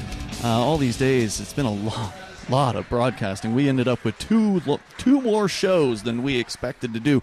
We're recording Tuesday night show at this point, Lynn. It's been, uh, it's been a little exhausting, uh, but uh, also all of it's brought to you by local.bitcoin.com, and of course, uh, the folks over at bitcoin.com are longtime supporters of, of Ross, uh, Roger Ver uh, one of the uh, the big big ones uh, behind helping out at freeross.org. Go to local.bitcoin.com and you can buy and sell Bitcoin Cash with uh, dozens of payment methods, including PayPal, Venmo, bank deposit, remittances, or just meeting up in person with cash. You don't need to show identification in order to. Uh, to get your account on the site, and the conversations between buyers and sellers are encrypted. So it's finally an actually private trading platform that you can use anytime you want. It's global at local.bitcoin.com. That's local.bitcoin.com. As we continue, Ian and Mark here in our remote studio, we've got Lynn Ulbricht with us from freeross.org. She is the mother of Ross Ulbricht, a man sitting in prison now for six years. Uh, Seven? it'll be six in October 1st. Six it'll be years. six full years. He went in at 29. He's 35. And uh, we were just talking about some of the experiences that he's had on the inside. Uh, I remember uh, hearing a, an- a letter written by him. I don't know who was reading it. I don't know it was uh, Roger Ver or something like that, but talking about how it seems like he hasn't lost his hope. It seems like he's still a positive person. Um, that the this terrible system that is the the federal prison system hasn't completely ruined him at this point. Can you can you Yes, speak to sure. to how he is today? You're the one that talks to him the most. Yeah, absolutely. And that's one reason I've been committed to living where he is. So he will have visits from the outside. And he, it's not only me, but I'm consistently there. How many times have they moved him around in, in Um, six or seven years? Three. Three times. Okay. Well, actually, four if you count within New York. There's two different places. and where is he now? He's in Tucson. Okay. Which is good because it's not violent like the last place. Good. So, uh, yeah, it's a huge relief. Um, Is it a different security level? No, No. it's not. It's but because he was made a target by not assaulting someone, Right. he's gone to where they put people who are targeted. I see. Yeah. Okay. And it's it's not violent. Got it. He's he's just intentionally a positive person by nature, Mhm. and he's making a point to be positive. Um, he. I, I, I did a presentation at PorcFest that you may have heard that was five keys to inner that, strength. actually. Yeah, that I've learned in five years of prison, and he's he just really works at being strong, staying himself. When I visit him, he's still Ross. He's funny. He's fun to talk to and be with. He's not bitter. He's uh, optimistic. He's just wants to get out. He's very, very intent on wanting to get out Yeah, because you know it's so frustrating. But at the same time, he he does. He's not. Um, he hasn't changed. He's still himself, and that I'm very grateful for that. That video is still to come, by the way. I was there for that speech, and it was great, and I recorded it. I've been releasing one uh, Porcupine Freedom Festival video per, basically r- roughly one per week. I, I'm skipping this week because I'm not there uh, to do it, but uh, you're still on deck. It's it's Great. coming soon, probably sometime within the next three or so weeks. Awesome. And I will definitely let you guys know once that is available. Uh, so you're here. Obviously, you're doing fundraising. You're connecting with people. Let's go back to Freedom Fest, though. We we were talking about um, how the the audience is very different. The people attending Freedom Fest compared to say here at Anarcho Vegas or at Anarchapulco. Uh, here, the the uh, age demographic is much younger. What was your reception like? I presume you were a speaker at Freedom Mhm. Fest. There was like a lot of stuff to see, Right. um, and we don't ever get to see any of this. Yeah. How how was your reception? Was it well attended? Uh, your speech was it? Uh, you know, uh, most of the, the folks there that were attending in general were elderly or, or older folks. Was that true for the people that came to see you, or was it kind of like the same old anarchists that, that No. came to see you? Oh no, definitely older demographic. Of course, Mhm. from my perspective, they're more like people my age. Contemporaries. But um, I, I did a round table, so it wasn't Okay. actually a speech, but yeah, it was better attended than I thought it might be because there's a lot of competition. And what was the topic of the roundtable? Um, well, the, that was about overzealous prosecutors. Mhm. So, um, and I used Ross's his case as an example.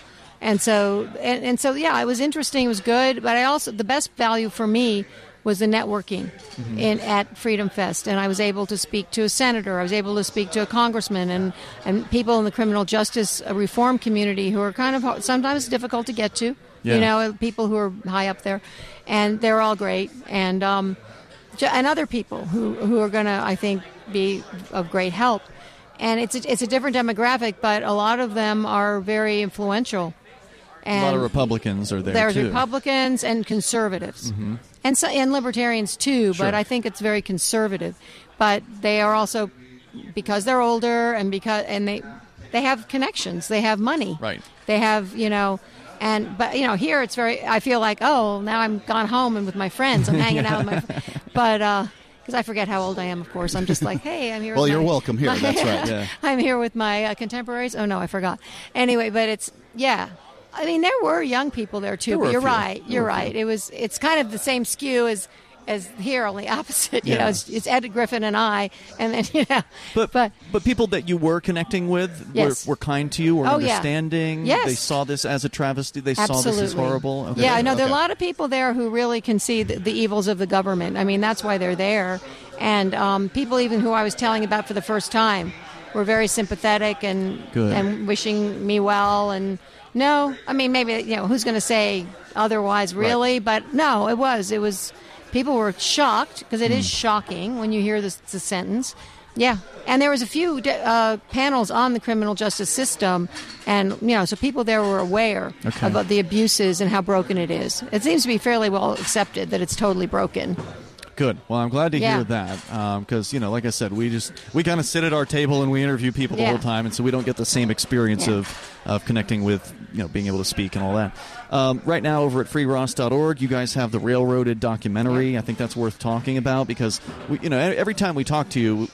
It's always tempting to go over all the horrifying details of this trial, which, of course, we could spend an entire show plus and then some on, um, because it was so horrible. The way this judge behaved, the way the prosecution uh, acted, the corrupt cops who are now in prison uh, because of what they did, the evidence that was blocked out of the trial. I mean, there's so including much that uh, very important bit of information about the corrupt cops, Right. you the- I mean, you know, the fact that two officers were sent to prison in relation to your case, and that that information doesn't even get presented at trial. That. In and of itself, I mean, should have just That's all you thrown need to everything know. out. Yeah. That's right. So all of that stuff, uh, you can go to freeross.org. You can watch a documentary that you guys produced to really just take you through the whole timeline, to take you through the whole thing, to show the evidence that, that you'll never see in the court, uh, to show the, the truth behind what happened here. It's very persuasive. Yeah, it's all documented. That's right. So please go to freeross.org, check out that documentary. Again, if you're brand new, even if you're not brand new to Ross Yeah, Ulbricht, I learned a lot. I learned stuff too. Um, you're going to learn stuff from watching this uh, this documentary. Highly recommended. Give them a donation at freeross.org, but more importantly, sign the petition as well. Uh, there's two petitions. There's the one for everybody everywhere, and then there's the one for New Hampshire specifically. Uh, so get on over to freeross.org. Anything else that you want to add here tonight? Um, well, the free, the New Hampshire one is freeross.org slash NH. Perfect. It's not on the uh, website Okay, it's good. special. But um, for that. just um, well, just so appreciative of your support. Really am. Thank you, And Lynn. it makes so much of a difference. You guys are true freedom fighters, really. We'll, we'll keep And- going. We love you, and we're out of Thank you. time. I appreciate it. We got Thank- more coming up here uh, from the Anarcho Vegas, the very first ever, here in moments. This is Free Talk Live.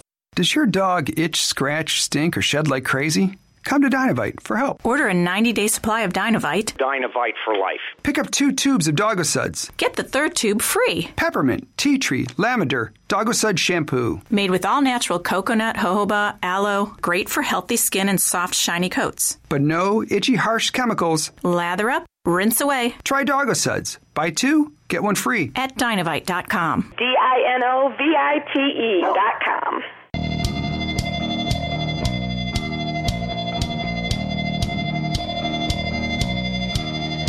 This is Free Talk Live. We're at Anarcho Vegas. AnarchoVegas.com is their website as the uh, as we're getting into the evening hours here. Uh, with a couple more guests to wrap out this episode of Free Talk Live, and I think we'll finally be done, Mark, with this uh, exhaustingly long. It's going to be nice to have a day off to, tomorrow. uh, it's going to be really nice. Trip to, uh, to Vegas. It ain't going to be a day off. We're going to be traveling. Well, at night. So We'll we're gonna be, we're gonna be traveling during the night. we're, We've got a we've got a red eye flight from uh, from here to uh, to Boston, and then in the morning on Tuesday, uh, Rich Paul's got his hearing to change his name to Nobody. So I don't know. Uh, we'll see how much see how much uh, sleep I managed to get in that time frame. And But- speaking of unusual names, Yeah. I have with me Anthem Blanchard. Now, Anthem, I feel like it's uh, important to set a set, a foundation with the listener. In first, talking about your dad, just uh, briefly. My dad, James U. Blanchard, thank you very much, Mark and Ian, for having me on. It's really appreciated. Sure. appreciated. Thanks for being here. My father, James U. Blanchard, helped to push for the legalization of physical gold coins and bars in the United States. A lot of people don't know this, but from 1933 through 1974, it was illegal for U.S. citizens to own physical gold. That's right. My dad was a paraplegic. He got into a near fatal car accident at 18 years old. And this really motivated him, I think, to become fearless and really advocate for personal freedom for everyone. So he did this in the gold movement, went to Washington, D.C., threatened the government to arrest him, smuggled a bar of gold from Canada, and Wow. held it in his lap. During Richard Nixon's reinauguration in the early 70s, he paid for a biplane to go over with a banner that said legalize gold behind it. Amazing. Once gold became legal, he created with my mother what became the largest gold company on the planet, eponymous with their last name, our last name, Blanchard and Company. And they sold it to General Electric 30 years ago. And they also started the longest running investment conference still. It's called the New Orleans Investment Conference, under, Wow. under, under other ownership now. But Now, with a great. with a first name like Anthem, you might think your dad was a Ayn Rand fan. Yeah, he was uh, pretty pretty prolific there. My mom and dad both, and and actually the funny thing is, my mom actually paid for my naming rights. I was gonna be uh, James Ulysses Blanchard the Fourth, which would have been wonderful, My mom uh, wanted to name me Anthem Hayek, so my middle name is named after Frederick August Hayek, the Nobel winner, Mhm. Austrian economist that wrote Road to Serfdom and Denationalization of Money, and ultimately really foretold about Bitcoin and crypto. So there's an interview in 1984 that was uh, part of the Cato Institute series. My dad was a board member there, and he interviews Hayek. They talk about this concept. They also talk about the concept of physical monies in physical solid form, so metal monies circulating. So it's really interesting to see now. You know, 35. You know, you know all these all this time later, it's all of a sudden coming to fruition. And uh, yeah, let's talk about uh, gold as money. Uh, this is something that has, you know, for whatever been possible, I suppose, since 1975, since gold's been legal. You could pay for things with gold, but for whatever reason, although Americans want to buy it, they want to hold it, they want to use it, they want to invest in it, they don't want to use it for money. Um, what's changed? What's changed is Bitcoin. So we have this Gresham's law principle that people hoard good, more valuable forms of wealth, and they Sure spend do. less form. And so, especially when you have fiat government decrees saying you have to spend some of this currency, Mhm. I think Bitcoin becomes the new gold because it's more uh, trusted in a digital marketplace, which is really the economy has been digital since 1971, since the U.S. government took the dollar off of the gold standard. Now we have a true digital bedrock. I think gold now becomes a universal currency, and the key, the interesting paradox is Bitcoin is the key because you needed this transit mechanism of software. Bitcoin is all it is is software. I mean, it's much more than that, obviously, Sure. but it, it is really just It's network code. Somebody wrote some code. Yeah, it's Yeah. network software, and you can use network software as software, and you can use it as a chassis, a foundation, a security layer, if you will, of the internet. So what about um, uh, like uh, now you can uh, now you have attached gold to a token, right? Yes, I'm really proud. Our team did the first ever gold token in the United States, the first gold token offered to U.S. citizens. It's the second globally after the Digix uh, DGX token in Singapore. That's really interesting. So that token launched the DGX one about a year ago, and it did uh, about four and a half million market cap. Which, to put that in perspective, the first year of the largest dollar version, like dollar Bitcoin called Tether, they did one and a half million. So that's a big difference. Yep, and Libra now probably people have heard Facebook's endeavor. So you know, uh, the Chinese government through their main Chinese newspaper, China Daily, about a week ago or so announced a gold token that their government intends to do. All of a sudden, it's Really? a very hot topic. So um, one one thing that I think really separates your token from the rest of them, I could put out a token tomorrow, right? Eh, this thing's backed by uh, my good looks or whatever. Uh, you know, okay. So good looks probably isn't a good example. I could say it's backed by anything. Sand at the beach, and there's really just no accountability. You mentioned Tether. There's been some issues with Tether as to whether or not it's actually back the way people say it is. How do you? I mean, with, but with gold, you're talking about people. When people buy gold, they want the most firm foundation that it, that comes with financial uh, the financial instrument. It's really well said. And my family legacy, I've been in e payments for 17 years, and you're right, assurance is a big deal. I'm really proud. We created the first ever gold on 24 hour a day video. You can go to the website anthemgold.com and view it. It's never before insured, allocated, stored gold that's been on video before, believe it or not. So, aside from the tokenization, in addition, we created an incorruptible software that we anchor into Bitcoin. It's usable for any universal type service. It's called Hercules. It's I don't want to really get into it too much, but what it does is it gives us a guarantee of all of the inventory logs of the gold bars there. So in other words, we can't counterfeit and reproduce that information and make it look like something it's not. Right. Uh, there's a clock. There's uh, th- th- there's uh, serial numbers with the gold bars. Everything is as clear as you can possibly make it.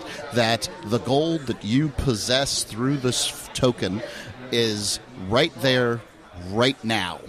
We pride ourselves. We even have a X-ray fluorescent spectrometer that we push the results on, and we also save into Bitcoin using our Hercules software. It's pretty remarkable. I'm really, really proud of it. I think it's something that others haven't done. We've taken Lloyd's, we've done all these things, but we've also gone the extra mile. Wow. Where is Uh, this vault? It's in North North Houston. So It's in a North- on a a, North Houston. a 50 acre campus. It's Montgomery, Texas. Okay. It is a data co-location facility that was built 36 years ago by a guy named Louis Kung. Interesting character. He was one of Chiang Kai-shek's nephews, so the former leader of China Uh-huh. that got ousted by Mao. And he built this facility for, you know, you can kind of guess for whatever reasons. And it's a nuclear Security, I bunker. guess. A nuclear bunker that is now transitioned into a data center. So there's a lot of internet companies there. There's a lot of companies that are oil companies that have disaster recoveries in case of hurricane. It's about 30 minutes north of Exxon Global Headquarters. It's a really, really neat facility. So um, it's also the first digital gold to be vaulted in the United States. That's uh, that's like digital cash, like uh, Anthem Golds, um, in 15 years since eGold got shut down because of not following regulations. So it's a it's a pretty big accomplishment. That. So, how easy is it to use? I mean, Bitcoin has become quite easy to use. You can, you know, have it on your phone, zip, zip, and make a payment. Uh, how uh, what, how easy is it to use? What's the transaction cost? Well, I think uh, we- I, I paid you some uh, some digital gold cash or AGLD, and I think what the process was under a minute. And you ha- you already did have an ERC Oh, wallet. well was- under a minute, It, yeah. it was pretty fast. It was just going to our website anthemgold.com, and you can create an account if you don't have an Ethereum wallet. It's all free, and this is an intro for you. It might be a nice intro. We offer the gold deliverable to you. They're stored in kilogram bars, and they're deliverable all the way down to one gram bar increments for you. You can buy it and sell it with um, cryptocurrency right now. We don't have it offerable in dollars. You have to use Bitcoin or Ethereum. Very nice. Um, and we're offered in 174 countries. In addition, the U.S. right now, Texas, Wyoming, Montana citizens only. We just launched the gold token April 23rd, and we're looking for exchange partners to be able to provide a stable. So is this only available to people in those states at the moment? And 173 other countries, Okay. including China, India, Very uh, cool. most of Europe, uh, most of South America. AnthemGold.com is the site. Anthem Blanchard, thank you for joining us here on Free Talk Live. Uh, we're very excited about these uh, gold-backed cryptos, and I'm glad to hear there's yet a, another in the market competing. Uh, and thank you for for sitting in with us here. we Thank got you. more coming up here from Anarcho Vegas in moments, and this is Free Talk Live.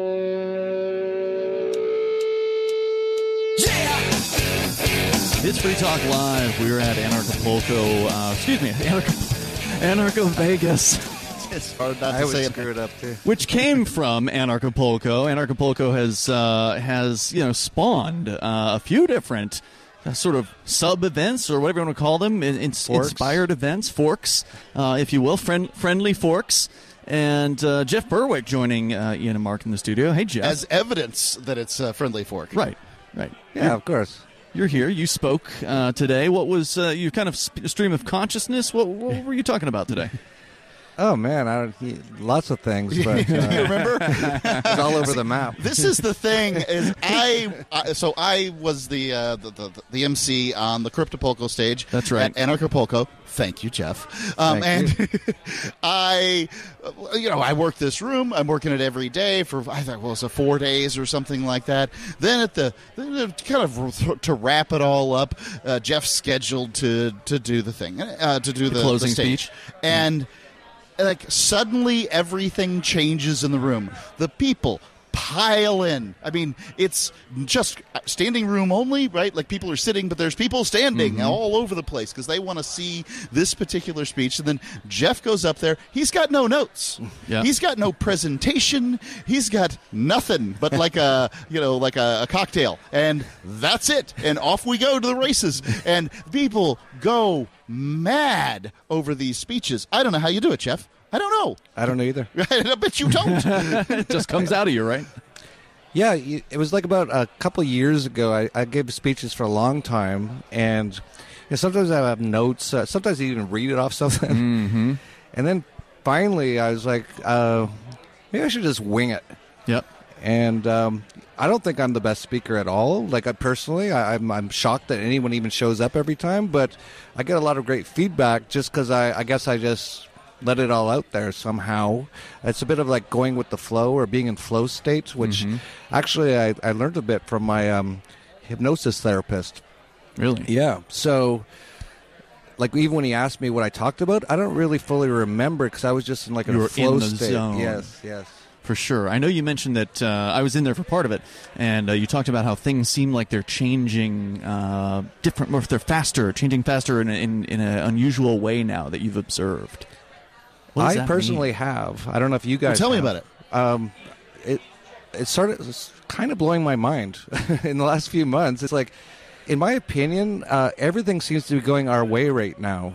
Um, All my friends, like that, we they're always having problems before. They're always broke or had their relationship problems. Everyone's like doing really good right now, and I can't fully explain what's going on. But I think part of it is that a lot of us, including myself, have really committed to doing a lot of work on ourselves and, and you know, just whatever it is, therapy or even working out or, you know, just working on yourself. And, but I, I can't fully explain what's going on. Like, I'm almost tripped out by what's going on. It seems. Well, that could have to do with the idea that you know you want to be the change you wish to see in the world. So if you're changing yourself, if you're focusing on making yourself better, maybe the world on the outside is going to manifest into a better place. That's Could how be. it appears. Yeah, it could be. It's quite shocking. and I could be pleasant. wrong. I And could be pleasant wrong. at the same time. Very pleasant. So uh, let's talk a little bit about your event, uh, Anarchapulco. It's uh, gearing up already. We're, we're what about a half a year away, almost a little bit, little bit more, more than half a year away. Um, I know that you guys are probably working. You've got Jessica, who's your uh, your key organizer. I think you're bringing her back for uh, for Yes. 2020. She did a great job in 2019. It's uh, it's a great event. And uh, can you? Is there anything you can tease us with for 2020? We're just about to announce. I can't tell you too much, Okay. but what I can tell you is I think everyone will be shocked. Really? Yeah, you will be shocked at what we've got lined up. Well, I, but but I I gotta can't say, give you it's a too much shocking yet. event already. uh, I mean, the idea that you had David Icke the last go around, Ron right? Paul, Right. Ron Paul. Yep. yep. And mean, it's- amazing. It's it's always just these amazing speakers and and that sort of thing. Well, a lot of people are coming to our way of thinking now from places you wouldn't even expect. Mm-hmm. We're talking like You had big Cynthia McKinney. actors. Mhm, Yeah, so there's like politicians. There's like big actors. I can't say who yet. Okay. You know, there's a, some sort of conscious awakening happening, and a lot of people are starting to realize that what we're talking about isn't that crazy. In fact, it's it's something quite good. Mm-hmm. And so we're we're kind of attracting all kinds of people. And, and for me personally, as you guys know in Acapulco, I like to have a really diverse sort of uh, lineup. know? Yes. All kinds of people, whether they're like super spiritual or super like Larken Rose philosophical or, or even political like Ron Paul a little bit. Yep. And, you know, just give everyone all these different perspectives and let them decide if they like it. Right. They can choose to love or hate whomever's there, so long as they come and and you know and, and participate in the event. That is something I really love about Anarchapulco is the diversity of not just the, the speakers but who they attract as well. Mm-hmm. So you know I've described it as everything from the the crypto suits to the crypto hippies, basically. Because it seems like one thing that a lot of them have in common is everybody's into crypto at uh, Anarchapulco. I've just def- uh, I've described it as almost like a crypto conference, even though it's only one track, even though crypto's like one fourth or one fifth or whatever of the the full different things you've got going on there. It's like it's on everybody's lips. It's what everybody's talking about. At least that's my experience. I don't know about you. It's definitely important, as I talked about in my talk. I, I remember some of it. Uh, that uh, there's two main things that have really changed the world, in my opinion, last 30 years. Is the internet. Now we have access to information. Like you guys, well, I know you're not just on the internet, but you know, I might not even know who you guys But were we without the internet. exist right? if it wasn't for the internet. Exactly. That- Right. So that changes the game, and the second thing that changes the game is cryptocurrencies. Uh, so Totally. the the two main control systems that these people, whoever they are, who've been controlling a lot of stuff for hundreds of years, is information and the money system. And through the internet, we actually are changing that, and that's why Right. they're trying to censor everything now. Yep. Uh, but they can't, which is great. And then the, the money system, and now we have cryptocurrencies, and they can't stop that either. So And the crypto stuff has made it so they're even less able to censor, right? Because the, the big platforms, the YouTubes and the whatever else there is, uh, Facebooks, they've been cracking down. But the market, through crypto and decentralization, has been coming up with alternatives. So we've got, uh, for instance, Mastodon, which is a decentralized alternative to Twitter. Uh, it's been in the news recently because the platform Gab, I don't know if you've heard of them, yes, they flipped over to Mastodon, became the number one uh, most populous Mastodon node.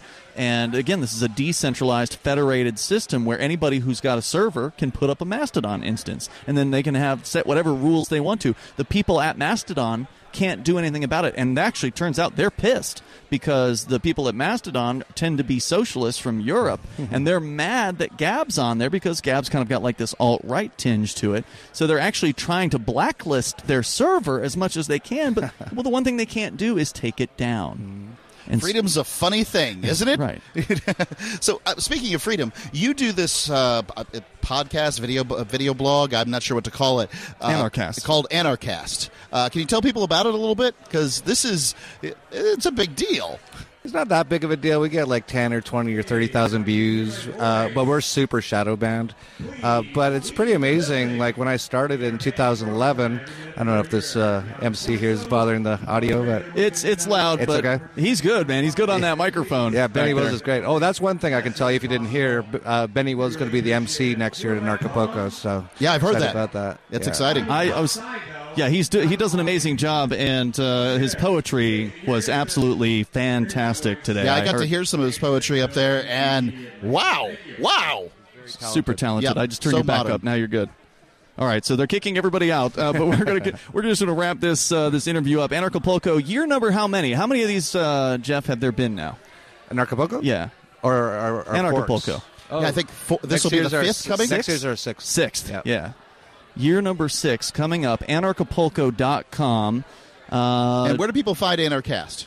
On YouTube, or I think you guys do you still put it on on your radio network? I'll have to check the schedule. um, as long as you're producing weekly, you're on. Yeah, If we you do pretty much. So. Yeah, then you're probably uh, you're probably on Cool. right now. It's Let's great see. content, and it's it's always a pleasure to see you speak, Jeff. Yeah, Thank keep you. up the good work out You there, guys Jeff. too. You guys was, are kicking ass. Was there anything else that we should have asked you about that we didn't? Only if you want to. Go to go to anarchapulco.com. Tickets available now for 2020. Is it still early bird pricing? Yeah, you you still know get the early bird for the next couple of weeks, and uh, so once we announce the speakers, we're going to give people a few days, right? Because uh, I think it's going to sell out because uh, we had two thousand last year. The max that we can do is three That was the question I wanted to ask: is is is Anarchapulco bigger than Freedom Fest? I uh, think so. It will be, I think, in 2020. I think it was on par this year. I think that the claim Yeah. that Freedom Fest is the, the top or the most attended is only true if you say in the United States. Worldwide, you guys are giving them a run for their money. You know, with the crypto market back, I think we're probably going to sell it at three thousand next year, but I could be wrong. But it'll definitely be over two thousand, which is more than Freedom Fest. So. And three thousand is what you could handle. Yeah, at that's the max. The really awesome event, that, and it's uh, so much fun, that and the resort is amazing, and it's so beautiful, such a great place to be, and way more, Especially afford- in February. way more affordable than Las Vegas. Oh my oh god! God! Oh my man! I ordered room service this morning at the hotel. I had chicken soup, a coffee for my enema, and a green juice. Sixty dollars. In Mexico, that would have been five dollars. bucks. Yeah, yeah. Thank you, Jeff. It's always a pleasure having you Always on here. Great to see you, Jeff Berwick. Check him out. His uh, show is Anarchast, and uh, Anarchapulco.com is where you can go to grab tickets. We will look forward to seeing you there, hopefully. And it has been Free Talk Live from Anarcho Vegas. It's Free Talk Live, and we're back at Anarcho Vegas uh, for the very first time, actually. And it's been, uh, I would say, a very successful event. We're seeing old friends who uh, we haven't seen in like a decade here. One of them just now walking in, somebody who works in the radio business. We saw at a party last night, which was really cool. It's, it's one of those small world things where you just never know who you're going to end up uh, encountering. It's Ian and Mark here in our remote studio as the uh, the stage has somebody has taken to the stage. They were very loud earlier, but they, it's not as loud now, so that's good. Uh, Naomi Brockwell is joining us here, and we're continuing to talk, of course, about all things crypto with her because that's kind of what she does It's my thing. over at Naomi Brockwell TV on YouTube. Did, did we leave off on something? I don't recall what it was. If we did, Just talking in general about Okay. Libra and all that. But I Yeah. will mention, because you say YouTube, uh, just so that you know, I mean, I try to support a lot of the decentralized platforms in the community as well. So you could see me on lbry.io. You're on LBRY, oh, great. Of course, and minds.com and bitbacker.io and memo.cash and BitChute and all of that. So if there's a platform I I haven't tried out yet and you think it's cool, just let me know. okay, cool. So what I've noticed, uh, Naomi, is is that you're doing videos with John Stossel. John Stossel is uh, the as big of a as He's a big as a name sure. gets in the liberty movement. I'd say John Stossel, Penn Jillette are like the two biggest, and Ron Paul, of course. Like they're Oh, all yeah. big, huge guys. big names, and John Stossel probably pretty darn successful, and uh, not exactly you know getting any younger. I'm betting that he's uh, taking you under his wing to turn you into the next John Stossel. Is that what's happening? Oh, I mean, he's always been great about that, though. So there are a few producers who work for him, and he tries his best. Like anything that the people who are with him need, you know, he goes out of his way to help them. Like I've given, uh, I've given shown him my videos before. Oh my gosh, it's so loud. Very loud. I hope this, I hope this works out. We'll see. Um, so I've shown him my videos in the past before, and he's given me like edit notes and things like that. Like he's super supportive. So I'm it, I'm so lucky to work with him. Yeah, he's a, he's a great guy.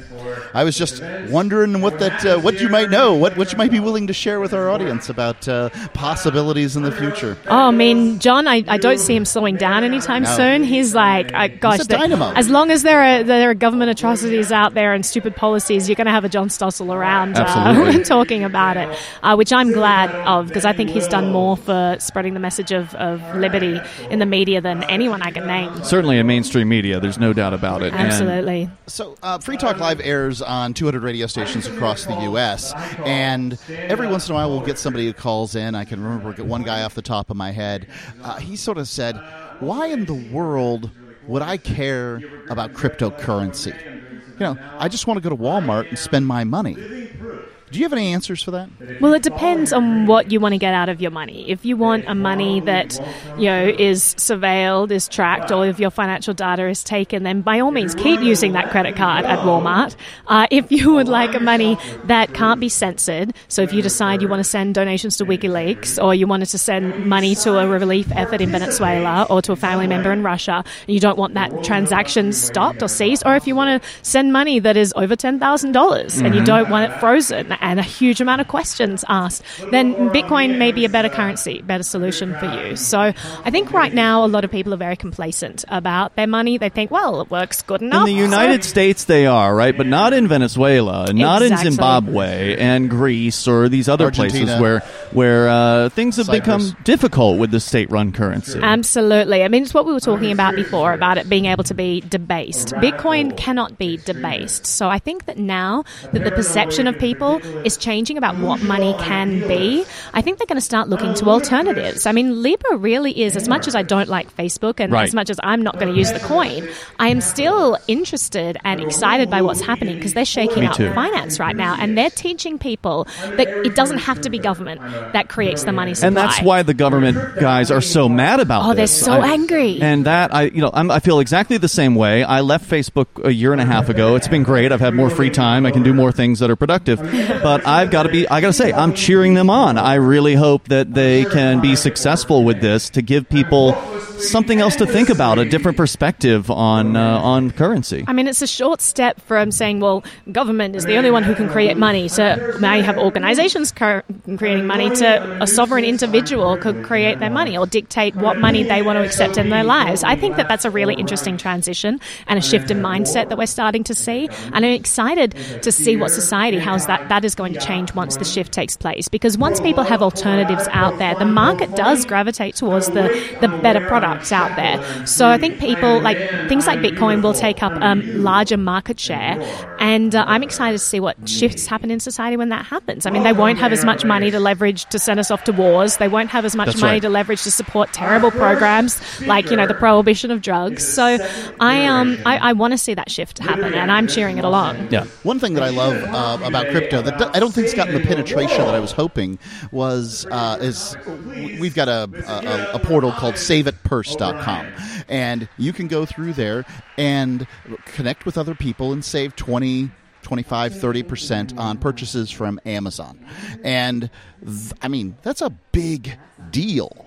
And I mean, you know, when you can increase the amount of money that you have in your pocket by 20%, it's a big deal. And uh, you could buy just about everything you need at, at, at Amazon. And for whatever reason, uh, you know, I mean, not it's not like everybody's doing it, and you would have thought that it would have caught on relatively quickly. But uh, you know, people want to go to Walmart and use their credit card and get tracked. I think the convenience is still a big um, part of it, and that's why I'm also excited to see the e- the ecosystem of cryptocurrency really evolve. In the early days, I mean, it was like the early days of the internet. It's very, very hard to navigate. Um, and so now we're starting to see a lot more third parties who are making it easier for people who are not familiar with this stuff to, to use these platforms. I think that's a big boon of, of what Facebook is going to provide an amazing user interface there. And, uh, Mm-hmm. and others, so, I mean, I know Shapeshift just released a new website that is really great looking. You know, Really? stuff like that is is they're learning what consumers want. Before it was a bunch of tech engineers who were crypto nerds who were Yeah. d- developing all of this, and now they have entire marketing teams on board because the space has just bloomed. And so what we're seeing, the products we're seeing out there are just getting better and better. And I think we're going to see that continue to improve, and we're going to continue to see normal people coming in and and uh, feeling comfortable using the space now. I think you're right about that. It is still the early days, though. I mean, it's you know when you look at the uh, the technology that we have, it's pretty good. It's pretty easy to uh, to get into, but there's still some bugs. There's still some difficulties. You know, there's still some hurdles to uh, to get over. I mean, it's still not quite something where your 80 year old grandmother is going to feel comfortable uh, picking it up. One of the things I do in Keene is I run uh, radio ads on broadcast radio promoting Bitcoin, promoting cryptocurrency to sort of the general audience, and then I encourage them to enter a contest where they can win $500 worth of crypto. We're doing it monthly right now through the end of the year, and I'm giving everybody who enters $50 worth of crypto just for setting up a wallet, right? So like, so there's sorry, I had, I had you turn down there. Oh, You no, no worry. again I was just saying that was cool. just because of the uh, the audio Yeah, in the yeah. background, and, uh, and and so I get the the you know the experience of being able to walk people through because when they sign up, I send them an email with steps of you know installing your wallet, and there's still difficulty of like. Some people will still, even though in the instructions that I give them it says don't copy this by hand, I'll still have people copy down the address by hand rather than hit the copy button on the wallet. So, and, and of course, they're always going to mess it up whenever they do that. So, like, there's still some of the basics are just hard for some people to grasp. And I think you're right, though. We're going to get there. I think that a big thing that people have to learn is better security. Oh, so God, I've, yeah. I've introduced people to, to this and I've explicitly said, okay, do not take a screenshot. Do not take a picture Right. on your phone. Uh, you know, write this down on a piece of paper by hand. And a lot of people think, oh, well, I know the shortcut to this. I will copy this into a Word document and Yep, save it and in save it on the phone. Dropbox. And Yep. I've had people tell me that so many times, and, and I have to reiterate over and over and say, no, this this is a new world you're in, entering. You are your own bank. That means that you have Right. to be your own security. If Right. you're not looking after your password, there's no no one to fall back on. You know, there's no FDIC insurance to back that up if your money gets stolen. So you need to take you know treat s- security with the paramount importance that it that it should have. Right. When people think about the cloud, things like Dropbox or uh, you know Google's uh, or Amazon or whichever you know one of these storage uh, options they have, what they don't realize is this is just an, the cloud is another person's computer, and so when you put your most important financial information on the cloud, you're giving it away. Absolutely, absolutely. And uh, people have a long way to go before they learn good security practices. But I'm excited about that world as well. You know, I think that for too long we've looked for, to the government for their tick of approval, and people just presume, oh, well, that has SEC approval. That means it's great. I'll go straight into it. It's like, no, you need to get into the habit of doing your due diligence and checking out these projects before getting involved, checking out these wallets before getting involved. Learn what it is to research this stuff and uh, really take precautions because your life is, is your own life, and uh, you need to make sure that you're securing that and making keeping your financial uh, data private. Mm. Wow. Um, I got to say, Naomi, thank you for sitting in with us here. I'm hoping that this turns out all right because it's super loud uh, in this. It's we're in a very small space here at uh, Anarcho Vegas, but uh, th- so we've got a whole other room with uh, somebody on a uh, microphone right now giving what is, I'm sure, a very interesting speech. Uh, but uh, that we're not listening to. But the waveforms look good. I think we're going to be uh, fine. we'll, we'll find out here. Uh, Naomi Brockwell TV is your channel on YouTube. You're on a bunch of other stuff. Just Google Naomi Brockwell and uh, you'll be good to go. I'm sure. Absolutely. Thanks so much Hey, for chatting with thanks me. for joining us here. It's Free Talk Live. We got more coming up from Anarcho Vegas. You love Bitcoin. It's the future, right? Well, no, not if everyone stops using it. I mean, think about it. How many places in your town take Bitcoin? One? None? Let's be real. If this Bitcoin thing is ever going to happen, it's going to need your help. The good news is the guys at AnyPay have your back. We built a website called helpmetakebitcoin.com. And it's a place you can send any business, and they'll be set up to take Bitcoin in five minutes. HelpMeTakeBitcoin.com.